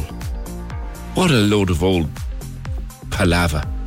Although Tim is right in one point, the government is taking people in that it can't accommodate. You have to start looking at that now at this point. Not because Ireland is full, but because it isn't, far from it, but because we actually don't have space. But that's got nothing to do and is absolutely not an endorsement of what, the thuggery that took place at the weekend. Was just disgraceful. 0818 96 96 96. We want to go back to Beaumont, or sorry, Ballincollig Fire Station. Uh, Mags McKenna was on. She was on with me last week, you remember. Uh, she wanted to thank us for having herself and Kieran, another one of the activists, on the show. They had a great turnout at Ballincollig Fire Station Friday evening. That was a demonstration to show unity between the community and the firefighters, also to show Cork City Council that Ballincollig wants a full time station. It was a demonstration. A community came together and are now forming an action group, and we will move forward from there with more demonstrations. One strongly suspects, you know, that as we head into local elections, which are this time next year, in or around May of 2024, we'll be having local elections. This fire station will become a very, very big local election issue out there, and people will be watching their seats in the Ballincollig electoral area. Politicians did attend the event, some local and national reps, but none of them spoke at the demo because this was all about community. There was some national media uh, interviewed us on Friday morning, so the demonstration was mentioned on national TV. Uh, but they themselves were not there at half six, the national media, with a good turnout from the young to the old. I just do strongly suspect, very strongly, that if something isn't done to sort out that situation in Ballincollig, it will become a very, very strong local election issue in May of 2024. And woe betide anyone who gets on the wrong side of the people of Ballincollig if you're looking to defend your council seat. 0818 96 96 96. Now, another story that has been bubbling for a while is the story of Beaumont, Beaumont Nursing Home. Um, 73 re- residents there, and the group that runs it, um, Care Choice, is pulling it out of the Fair Deal scheme. Uh, John Murphy, good morning to you. Good morning, PJ. This is very personal to you. Tell me why. Well, it's it's very worrying, and um, my dad is in his 99th year. He will be 99 years old, and ironically, in Beaumont, uh, three years uh, on his birthday in um, in uh, October this year, and it took him a long time to settle in there. He spent his life uh, on the railway, uh, walking the line between Cobh and Cork, uh, making sure it was safe. He Oh, spent he's 40 one, years. one of the permanent way people, was he? Yes, yeah, from 1949 until his retirement day in 1989. Um, my dad was always very healthy and active, um, so he really was living on his own, um, not bothering the state too much.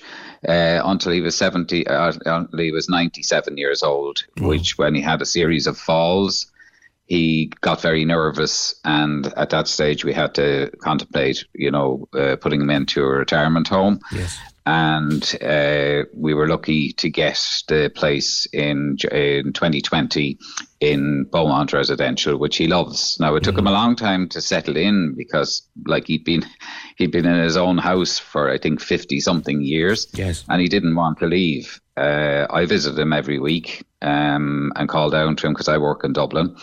And I must say, the care he's getting in Beaumont Residential is second to none. Um, the man is very happy there.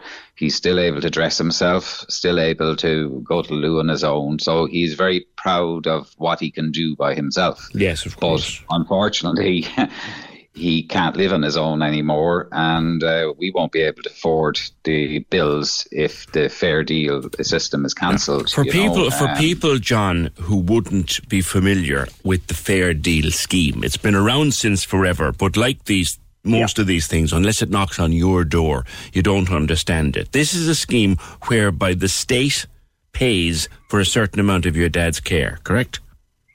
That's correct, yeah. How and does you it work? normally find this. Basically, how it works is, in our case, um, obviously my dad's situation, uh, although he was 97 at the time, it came suddenly um, where we had to figure out, you know, he couldn't live at home. It's a very emotional decision, both for obviously the, your parent and for yourself, because you don't want to be responsible for putting your dad into care if he doesn't need to, and he certainly didn't want to go in but he couldn't obviously he wasn't able to understand that he just couldn't live in his own anymore. So then you contact the fair deal people and you find out you know the options that you have uh, they do a means assessment on your parent and they that and that bit plus how capable uh, he is or incapable he is sorry of living on his own uh, gives a fair deal amount, uh, which I think it was called in the papers about 1040 or something like that, uh, 1040 per week towards his care. Okay. But the problem here is actually, it's understandable problem. Obviously, we all know the cost of living has increased dramatically since 2019 and um, like the residents, uh, the HSE basically are ultimately responsible, but the people who run the fair deal system are the National Treatment Purchase Fund. Okay. Okay, and they um, uh, Beaumont have been in contact with them for the last six to nine months, asking them to review the rates. Um, now, the HSE also look after, say, say, St. Finbarr's, which does the same thing as a private organisation, but they increased the yearly, or sorry, the, the, um, the weekly subscription by 183 euros per resident in their own home. Without But getting too, too bogged down, I suppose. 16 To Dado, you know. Without without getting too bogged down, I suppose in the in the figures, I just was anxious to, to explain how it works for people. So now Beaumont is leaving the scheme because the scheme just isn't paying the bills. It's not fit for purpose. Yeah, it's not fit for purpose. They're losing money. They have been losing money. Um, it puts them in an awful situation. But this is really not just about Beaumont because uh, since this news broke last week, uh, multiple care home providers, uh, as in large care home provider companies, have said that they too will have to exit the Fair Deal scheme. So this is a national crisis. Uh, because it could mean, like in Beaumont, I'm told 50% of the residents are on Fair Deal. So where are they all going to go? Like, uh, what's at going to happen to your dad, John? I don't know. What I've been told by the care home is they're hoping that the HSE in the short term will come in and fund the difference so that uh, people on fair deal won't be discommoded, uh, you know. But the problem is here is this is countrywide. It's not Beaumont are the first people to do this, but there's a whole lot of people across the country in private care that will now, you know, there's probably people at the moment applying for fair deal um, mightn't even get a place now. Is is it a kind of a is it a kind of a shot across the bows of the the state to say, look, we are going to have to exit this scheme. Where are we going to put people like John's dad? Like he can't, obviously, Patrick. He can't come home, Yes, that's and right. And you can't afford to pay the full fees. Yes. So what happens? Uh, so the only interim is that the HSE will see sense uh, with the with the National Treatment Purchase Fund and negotiate proper, uh, meaningful um, uh, increases that cover the cost of living, so that these people will not be put out of their homes.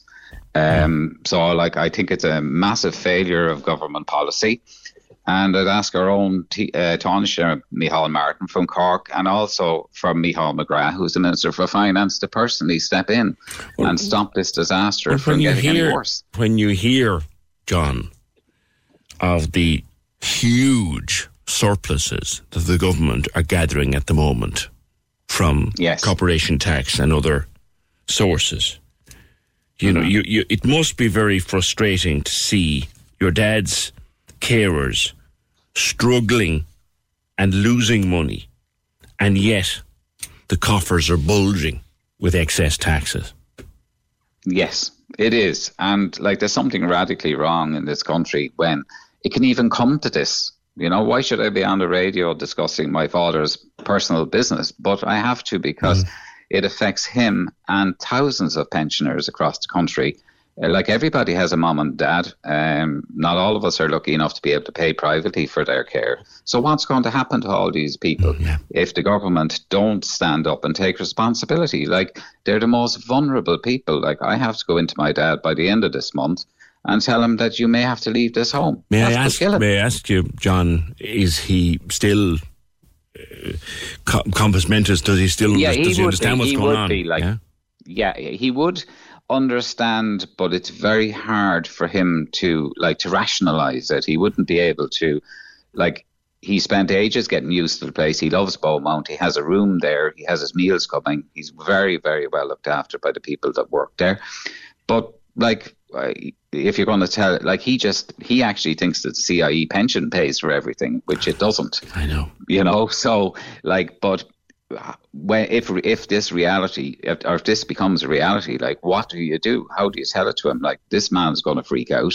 As are most of the other residents, um, and you know how many people are going to be lose their lives because of this. Like it's it's so cruel for uh, the government not to be. Uh, it, they're ignoring Beaumont for the last six to nine months. Like this is a serious issue. Well, if they go, they start the ball rolling, and loads more Yes. will go. Yeah, and, they're you'll end up with people who can't yeah. afford to pay privately, stuck at home, and you in situations where they can no longer be at home. Yeah. That's totally uh, like it's unsafe, you know. Like I couldn't, I would look after my dad if I could, but I don't have the skills required. Exactly. So uh, it's not something that someone can do by themselves. And like my dad paid his taxes. He worked for forty years on the railway, and this is the thanks he gets. He's on a meager pension uh, and a small pension from CIE. Uh, but he's done his time for the country, and in his 99th year, somebody's going to have to tell him, "Well, Dad, you know, you can't stay in there anymore 100%. because the, the government won't pay for you." And there's also then this problem of finding nursing home places. Like even if Yes. anyone had to go, had to if if if someone had to leave Beaumont, there's a, a family here just he- being told about. They've a loved one in Bishopstown. The nearest bed they can get is in Mallow. Yeah, it's crazy. Yeah, you know, it, it- there's no thought at all being put into this. And the annoying thing that is, if my dad, and this is a very important point, if he was lucky enough to have got into Finbarr's, which is run by the HSE, there would be no problem at all. And he would have got, yeah, he we wouldn't be having it, and he would be getting 183 euros extra uh, towards his care uh, versus 16 that they're offering to private operators, and the funding is actually 783 euros a week more before that. So, like, there's something radically wrong here. Um, uh, it's really, really not a level playing pitch, and that's why the private uh, companies can't compete with the HSE. They lose all their staff to the HSE because the HSE can pay more. Ridiculous. It's a crazy So situation. it's ridiculous. It's crazy. Like, I mean, I can't believe that I'm on the radio talking to you about it because uh, when you discuss it, you think this doesn't make any sense. How can this be happening in 2023 in Ireland? You know. Yeah. My regards to your dad, John.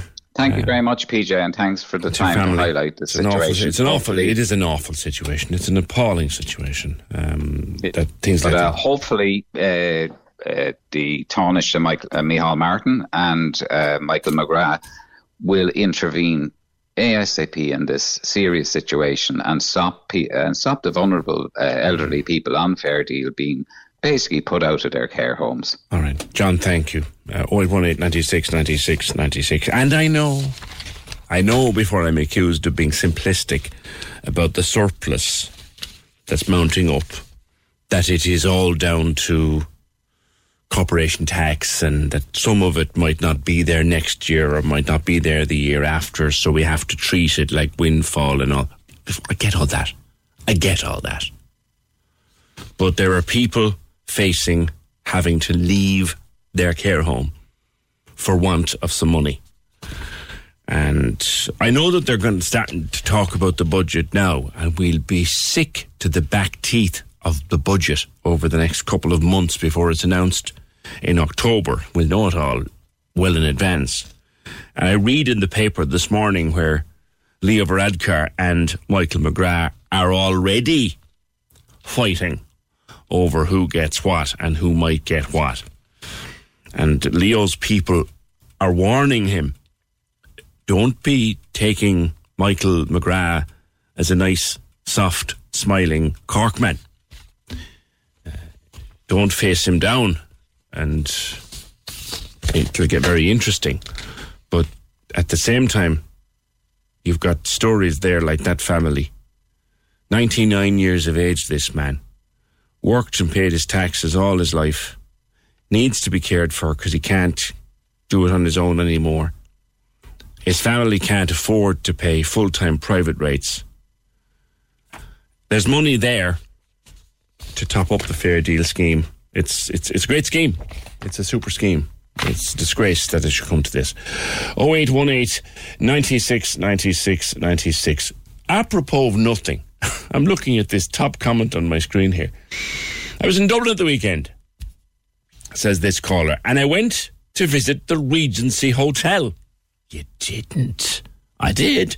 Went to see the Regency Hotel. It's booming. Twas jammed. I know where it is. It was always a busy place. I'm not sure if it's all the publicity they're getting for other reasons or not, but it was actually heaving and a very nice place. I could thoroughly recommend it. There you go.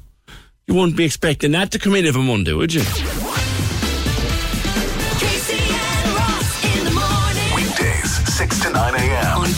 96 FM. Uh, Gary Barlow's after becoming a property developer. That's his new business now. Do you know he's had a couple of businesses? Yeah. He had a, a publishing company, I assume music publishing. He did that new show, Let It Shine, but he also uh, had organic wine which sold over half a million bottles. He had that business where he created uh, pubs for shorter people, didn't he?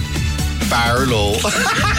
Limited. Gary Barlow Limited. Casey and Ross in the morning. Test drive the award winning Skoda Enyaq electric SUV at No DC Cars. Skoda Sales Dealer of the Year. Cork's 96 FM. Before I go anywhere else, Alan at Carlow Weather has just done a prediction for the rest of the week. And he is saying, in his own inimitable way, ice cream makers and burger bun bakers might want to be stocking up for the end of this week into next weekend. And we know Alan over the last couple of late spring summers when he makes a prediction, he generally knows what he's talking about. So it looks like the weather might be about to come really good for us uh, coming into next weekend, which would be very nice. 0818 96 96 96. I remember talking to Jade Foley during Glow Up Ireland a couple of years ago, and she's been talking uh, about her mental health of late. And Jade, one would not have thought you would be a person that would ever worry about looking at yourself in the mirror. Good morning. Good morning. Well, that's nice of you to say. Thank you. I would have thought Yeah. that. You know, you. Yeah, I would have thought you're the kind of person who, who passes the mirror every morning and goes, "I like that." So uh, how, no, not at all. So how Um, did I it get that way? of, um, do you know what? When I was a kid, I was actually quite cocky. Imagine, you know, going around thinking you're the best thing since sliced pan kind of thing. But as I kind of grew older, um, I started to be like the things that I would have never noticed started to get pointed out. Um, just like my features and things, like being really tall. Like I've been what five ten since I was about eleven, so that will definitely make a stand out from the crowd.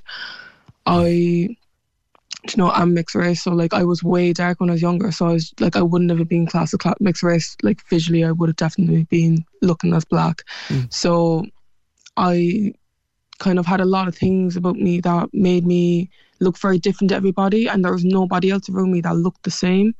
So even like my curves and things and my hair texture and stuff, there was just nobody else around me that I could look at to be like, ah, that's normal, you know. So I never felt visually like I looked like everybody else. Stock did play a big toll on me because you'd be trying to look like the girls around you, you know, with the straight hair and the blonde and the blue eyes and stuff. And I'd go on holidays like maybe twice a year before, and I'd be under the towel trying not to get any bit darker because I just didn't want any more comments being told. Like, you know, being told like a lot of time, oh, you'd only be pretty if you were white, kind of a thing, was just as a kid, like it does play its toll. you. that's so, very sad.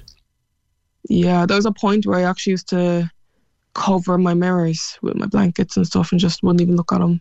Just didn't want to know what I looked like. Um, so That's I suppose terrible to hear that, I, Jade. That's absolutely terrible to hear that. do you know what though? It's actually a very, I suppose, with a lot of people who didn't grow up looking the norm, it's a very common experience. Just kind of not liking what you have until you're a lot older, I suppose. But um, I did struggle with my body as well and, and shape and things because I'd fluctuate from being slimmer to like more curvy and things. So I yeah, for years anyways I suffered with body dysmorphia and not liking myself. So then when I kind of came into makeup, it helped me to, I suppose, not constantly look at my bare face every day and look at it for its features, but more so like as a blank canvas to paint on. And then I kind of grew thankful for like my big lid space, you know, and my features that I could just paint on and stuff, and my skin that I didn't have too many issues with, you know. So it was um definitely a learning curve after a while to not take everything people say literally because you know a lot of people who comment on you don't really like themselves either. And with the success of the of that that you enjoyed on on Glow Up and your makeup success and your TikTok following, does that do do, do, you, do you kind of ever say to yourself, well, everybody else around me seems to like me? Um, do you know what? I don't really think about being liked by other people as much as you probably think that you would, considering you get comments every day saying that kind of stuff. But I suppose when I'm out in public and people come up and say it to me, like unprovoked, I'm just walking and I'll hear people be like, oh my God, I follow her. Or they come up and be like, I follow you, I've been following you since literally before lockdown. When people Yeah. say stuff like that, it's like, How does that feel when you hear that? That that that, that must does that feel good? it's very shocking every single time and it's been happening for like obviously since lockdown now so every single time it shocks me because it's like you genuinely don't believe that somebody would want to keep up with you and what you're doing for that long. It's like you feel like one of those the Kardashians with the keeping up the Kardashians people know what's going on in your life since then. Um but I suppose I I didn't think about it until the show. And then I realized okay when I saw an article of people saying, because I don't have Twitter, there was an article written about me in The Sun where people were like, um, people were gutted that fan favourite Jade was leaving. And I didn't think that there was that much discourse over me leaving at all. Um, so that was like one of the craziest moments, to think, that a whole article was written about people not wanting me to leave the show. Um, so yeah. You're very critical of yourself, you know that. Oh yeah, extremely. I'm my worst critic, but you know the reason why is I'm such a perfectionist. I want to always do my best and always strive to be as good as I can in anything that I do because I, I suppose I believe in my own potential now. So it's like I don't want to hinder my own opportunities by thinking, oh yeah, stay comfortable now in this spot and there's no room for growth, you know, kind of a way. Mm. I was upset to read there's a big, big piece about you in RSVP Live this week, and I was I was upset to, read that some nasty racist stuff under your videos. You had to deal with that. Oh yeah, like that's all the time. Um, that's like all the time. Like when before I started my life, literally recently, and I just called the N word the first comment, and I was just like, oh, that's lovely, lovely way to start the life. Um, and it's funny because I would still think that now my skin is a lot paler, so I genuinely didn't think I'd still get comments like that, considering I look a lot more like paler. But people, you know, it's true when they say like someone who's racist will literally just see you as whatever they see in that group. Doesn't you know matter that's their how problem. You much know you that's their. or not. You know that says more about them than it ever said about you, Jade. You know that, don't you? Oh, of course. Like I don't take that stuff to heart anymore. Good. Um, because there's people out there as well that don't even. Like I literally was in a nightclub recently, and someone came up to me and like showed me a photo of a of some Irish girl, and they said I looked a bop off her, and I literally had no no similarities to her at all. And I was like, ah, I wouldn't even have those features. Like I'm, I have black features and stuff. And they were like, No, you're not. You're not one bit black. Like you're not black. And they just laughed in my face and walked away. So there's people who either claim I'm black or people who claim I'm not. And there's like like I literally there's no winning. Like your identity is picked by other people based on what they view of you. So that's a constant thing I'm dealing with, you know. It's sad. I mean, you know, to me, I, I see a picture of you wherever. You're just Jade. Yeah, that's a that's a very funny thing because a lot of people say a lot of people say, "Ah, yeah, that's just Jade, just Jade." That's a No, no, I mean, you're just Jade. me. Whatever way you made up, that's just you. You are what you Exactly, are. it's You are who you are. I mean, you were saying about you didn't like being different, but change the word from different to unique. Exactly. You know, I thankfully don't um put myself down about being different anymore. In fact, I use it to my advantage as much as, as much as I can. Like I suppose online, I suppose a lot of my success can be um thankfully put down to my Cork accent because it's not like you hear it every day on on the phone. You'd be hearing an American accent or UK accent. So when you hear someone say, "Ah, what's the crack, lads?" on your screen, you're just like, "Oh, what's going on there?" so um yeah, I think I've been using being different lately to my advantage, and I'm you know accepting who I am, which I think also comes with age, I suppose. Like I'm only 22, but like it did take me until like the last two years to finally be comfortable in my own skin. So, you know, if there's anyone else out there that's young or in school or whatever that doesn't like who they are, like it does definitely get better with age because, you know, when you're in school and you're surrounded by that type of like environment every day, because I eventually had to get homeschooled, like because of um my mental health and stuff. So um, I could just vouch for the people just say like genuinely just once school is done, you'll never even remember those years. Like you don't remember them at all. You know, So, yeah. it, it, it'll pass. It'll pass. Everything will be. Everything will be fine. It's great to talk to you, and people can follow you on the Instagram. And are you on? Are you on Twitter these days? No, I'm still not on it. I think that place is more of the scariest place I could possibly go because they're Yeah, very it's dump. there.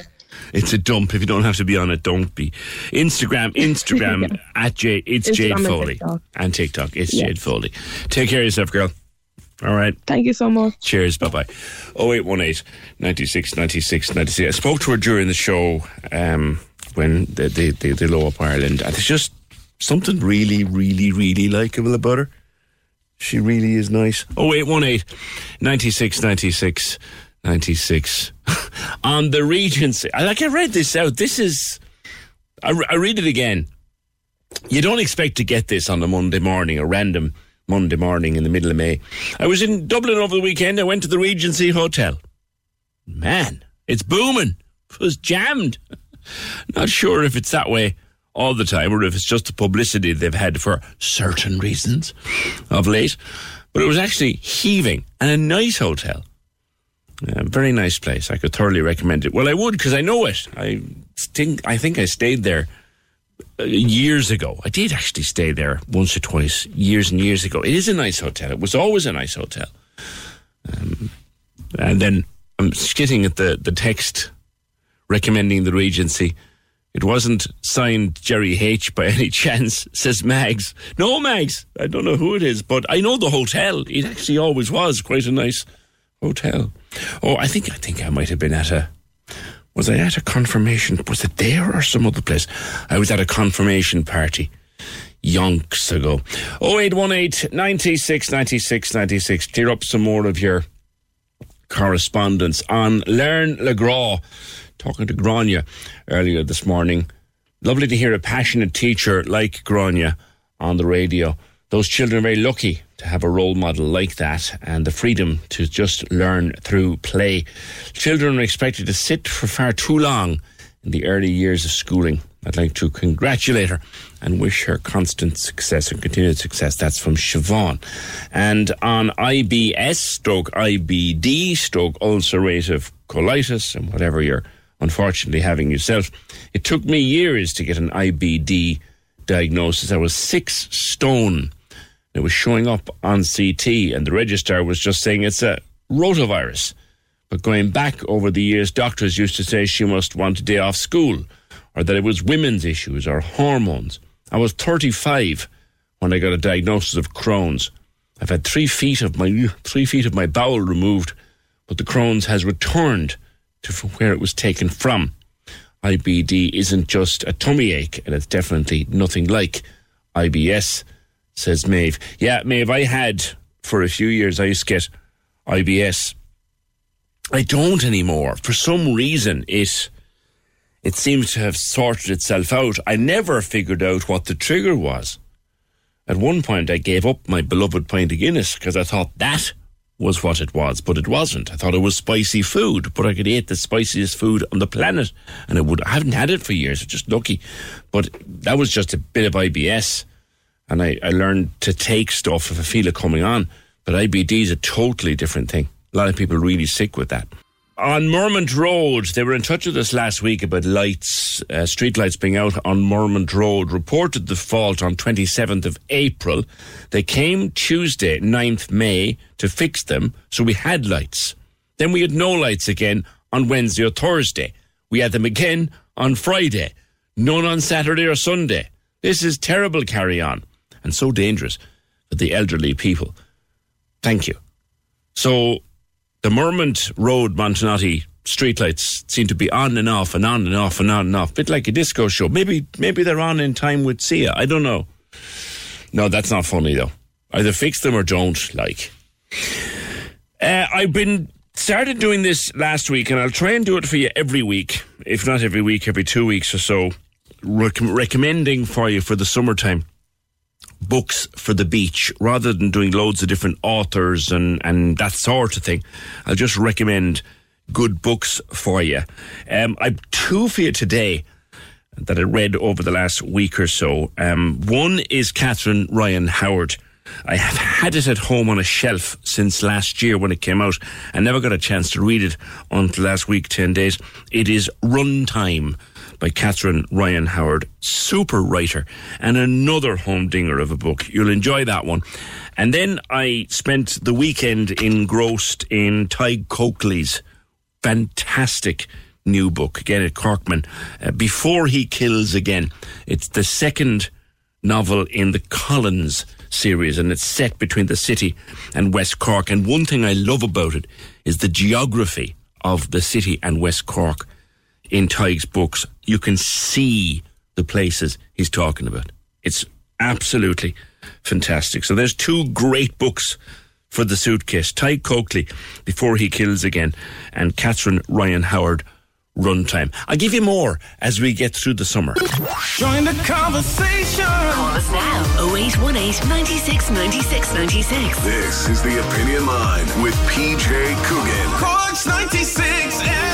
A little giveaway for you all this week in association with the biggest 90s and noughties disco coming up on the 27th May at the INEC in Killarney, Cork's 96 FM, proudly presenting that event, a night of noughties and 90s with the artists that dominated the charts, and there'll be a few of them there. Give us some of the names during the week. Tickets at biggestdisco.com, but I have four tickets per day to give away to you and three friends to go to the INEC in Killarney Saturday, May the 27th. We're going to play a song from that era, but play it backwards. You did well on this, actually. I was surprised to see so many right answers. One more go.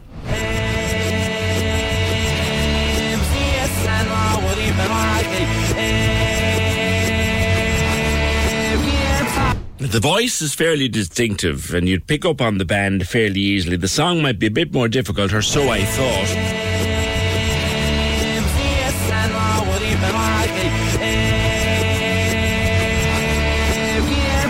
Your last chance to get into that now 083 396 96 96 artist and song. And we'll draw one before quitting time. Is there a better toy was ever invented than Lego? Now, Lego has changed because I remember having Lego and we had this huge bag, like a great big shopping bag. You know those huge big sacks you get? You went to a place like Dealz and they have these kind of, they're kind of a fabric sack and you'd put a week's washing into them, they had a loan of a week's groceries. We used to have one of them, or two of them sometimes, full of all different kinds of Lego. Every conceivable, nothing in boxes, nothing in pictures, nothing, just, just loads and loads and loads and loads and loads and loads of Lego.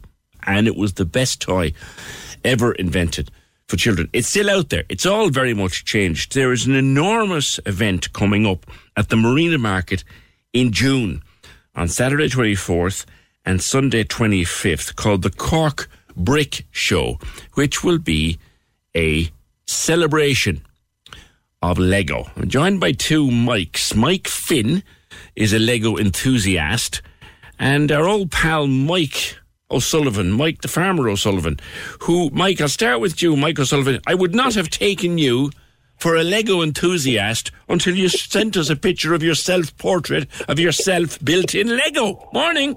Good morning. How are Complete with red bushy beard. Yes, it's trust me, trying to get the colour of my beard bricks. Well, we, we, let's just say it was a challenge. But When did you start collecting Lego, and how on earth do you start? Did you start collecting Lego? Well, I, I've been starting since I was a child, but I wasn't collecting as much. But then in the last, I'd say the last 20 years, well, you buy one set for Christmas, maybe two, maybe three. Like I don't, I don't drink, as you know, and look, I, I'm not a big fan of television, so that's what I use to, to switch off from the yard, is play with Lego. Right. And it's the only way you keep me sitting still because I'm, I'm, I'm, I'm like, I've got fleas in my pants. I can't get off the chair, I can't stay still, like. Right. And I just started with like collecting with Lego, and I started. Then I started progressing doing shows, and with the Brick Show Ireland, which which is the the um, the crowd that is doing the marina, which we're looking forward to immensely, myself and Mike. Mm.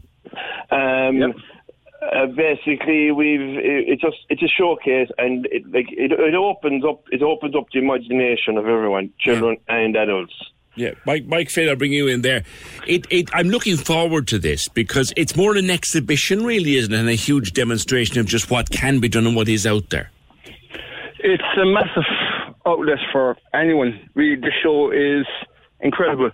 Like it's myself and my son who actually take part in it together. Like we built serious amount of Lego between Lego Ninjago, Lego Technic, and like the planning that goes into this. You have, you have to decide in.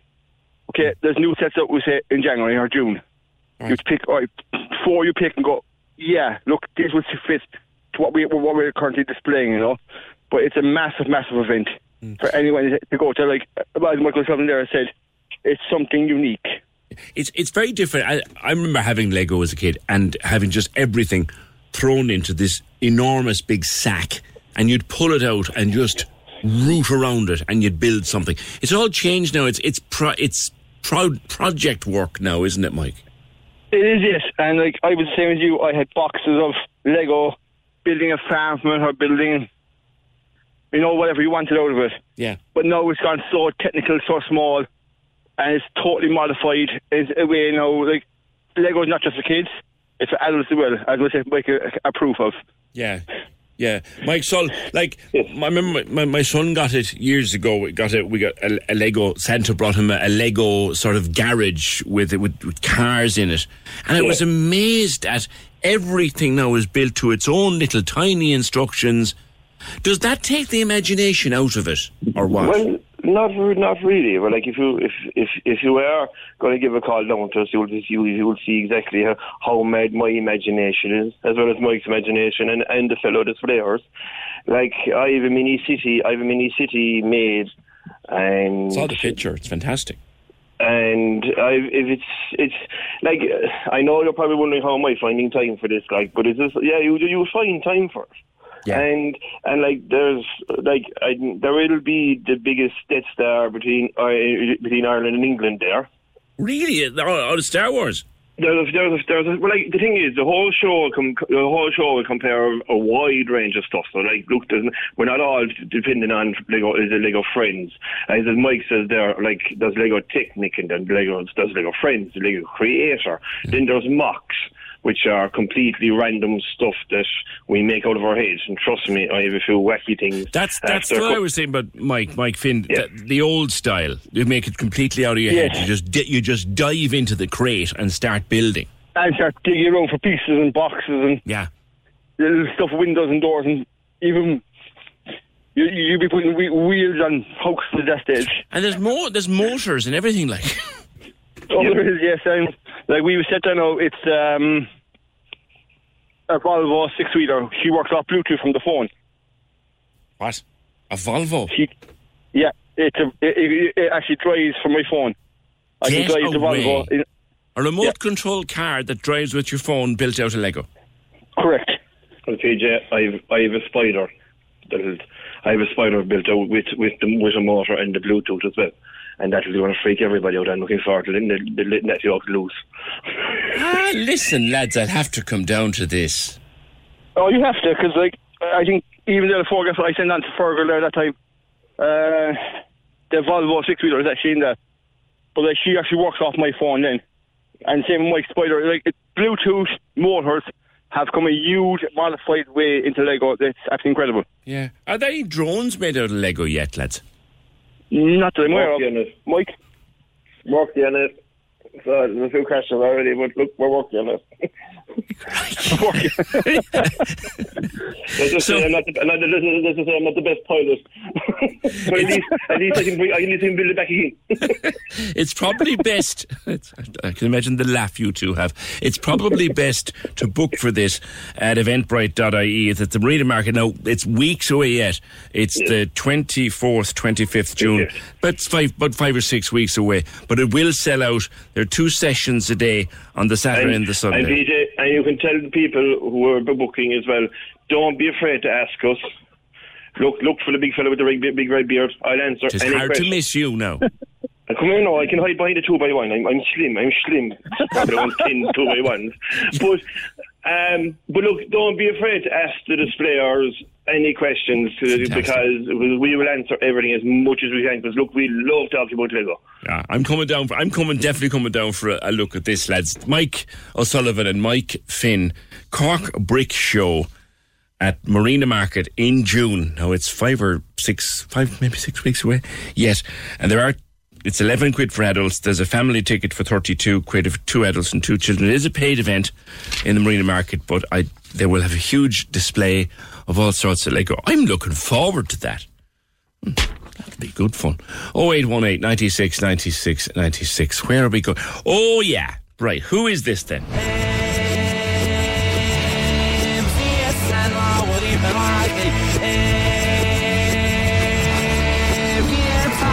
Colin Hackett, did you figure out who that is now down in the KLM bar on Lower Glanmire Road? Hi, PJ. How are you doing? The song, the, the, the very artist good. isn't difficult. No, no, no. Uh, Oasis Wonderwall. Wonderwall. Let's have a listen. There you are. You're right. All right. You and four friends are headed off to the 90s, noughties at the INEC on the 27th of May. Enjoy. Oh, fantastic, PJ. How are things down in KLM? I haven't been in there in a few years. Uh, we're all good. We're all good down there. We're all tuned into every day. Excellent. Great to hear it. Great to hear it. Enjoy the, enjoy that show when you get down there. We're doing that every day this week. We'll have a song from the era in reverse. You'll have to guess. And we've four tickets to give away to the biggest 80s or biggest 90s noughties disco at the INEC in Killarney. I think that's about it. It's been a busy enough old Monday. Programme edited by Emer Hay, produced and researched by Fergal Barry. Thank you for joining the conversation in whatever way you did. We'll talk to you tomorrow just after nine. The Cork's 96 FM Giving for Living Radiothon, supporting Cork Cancer Services, May 25th to 27th. May 25th to 27th. You make me feel.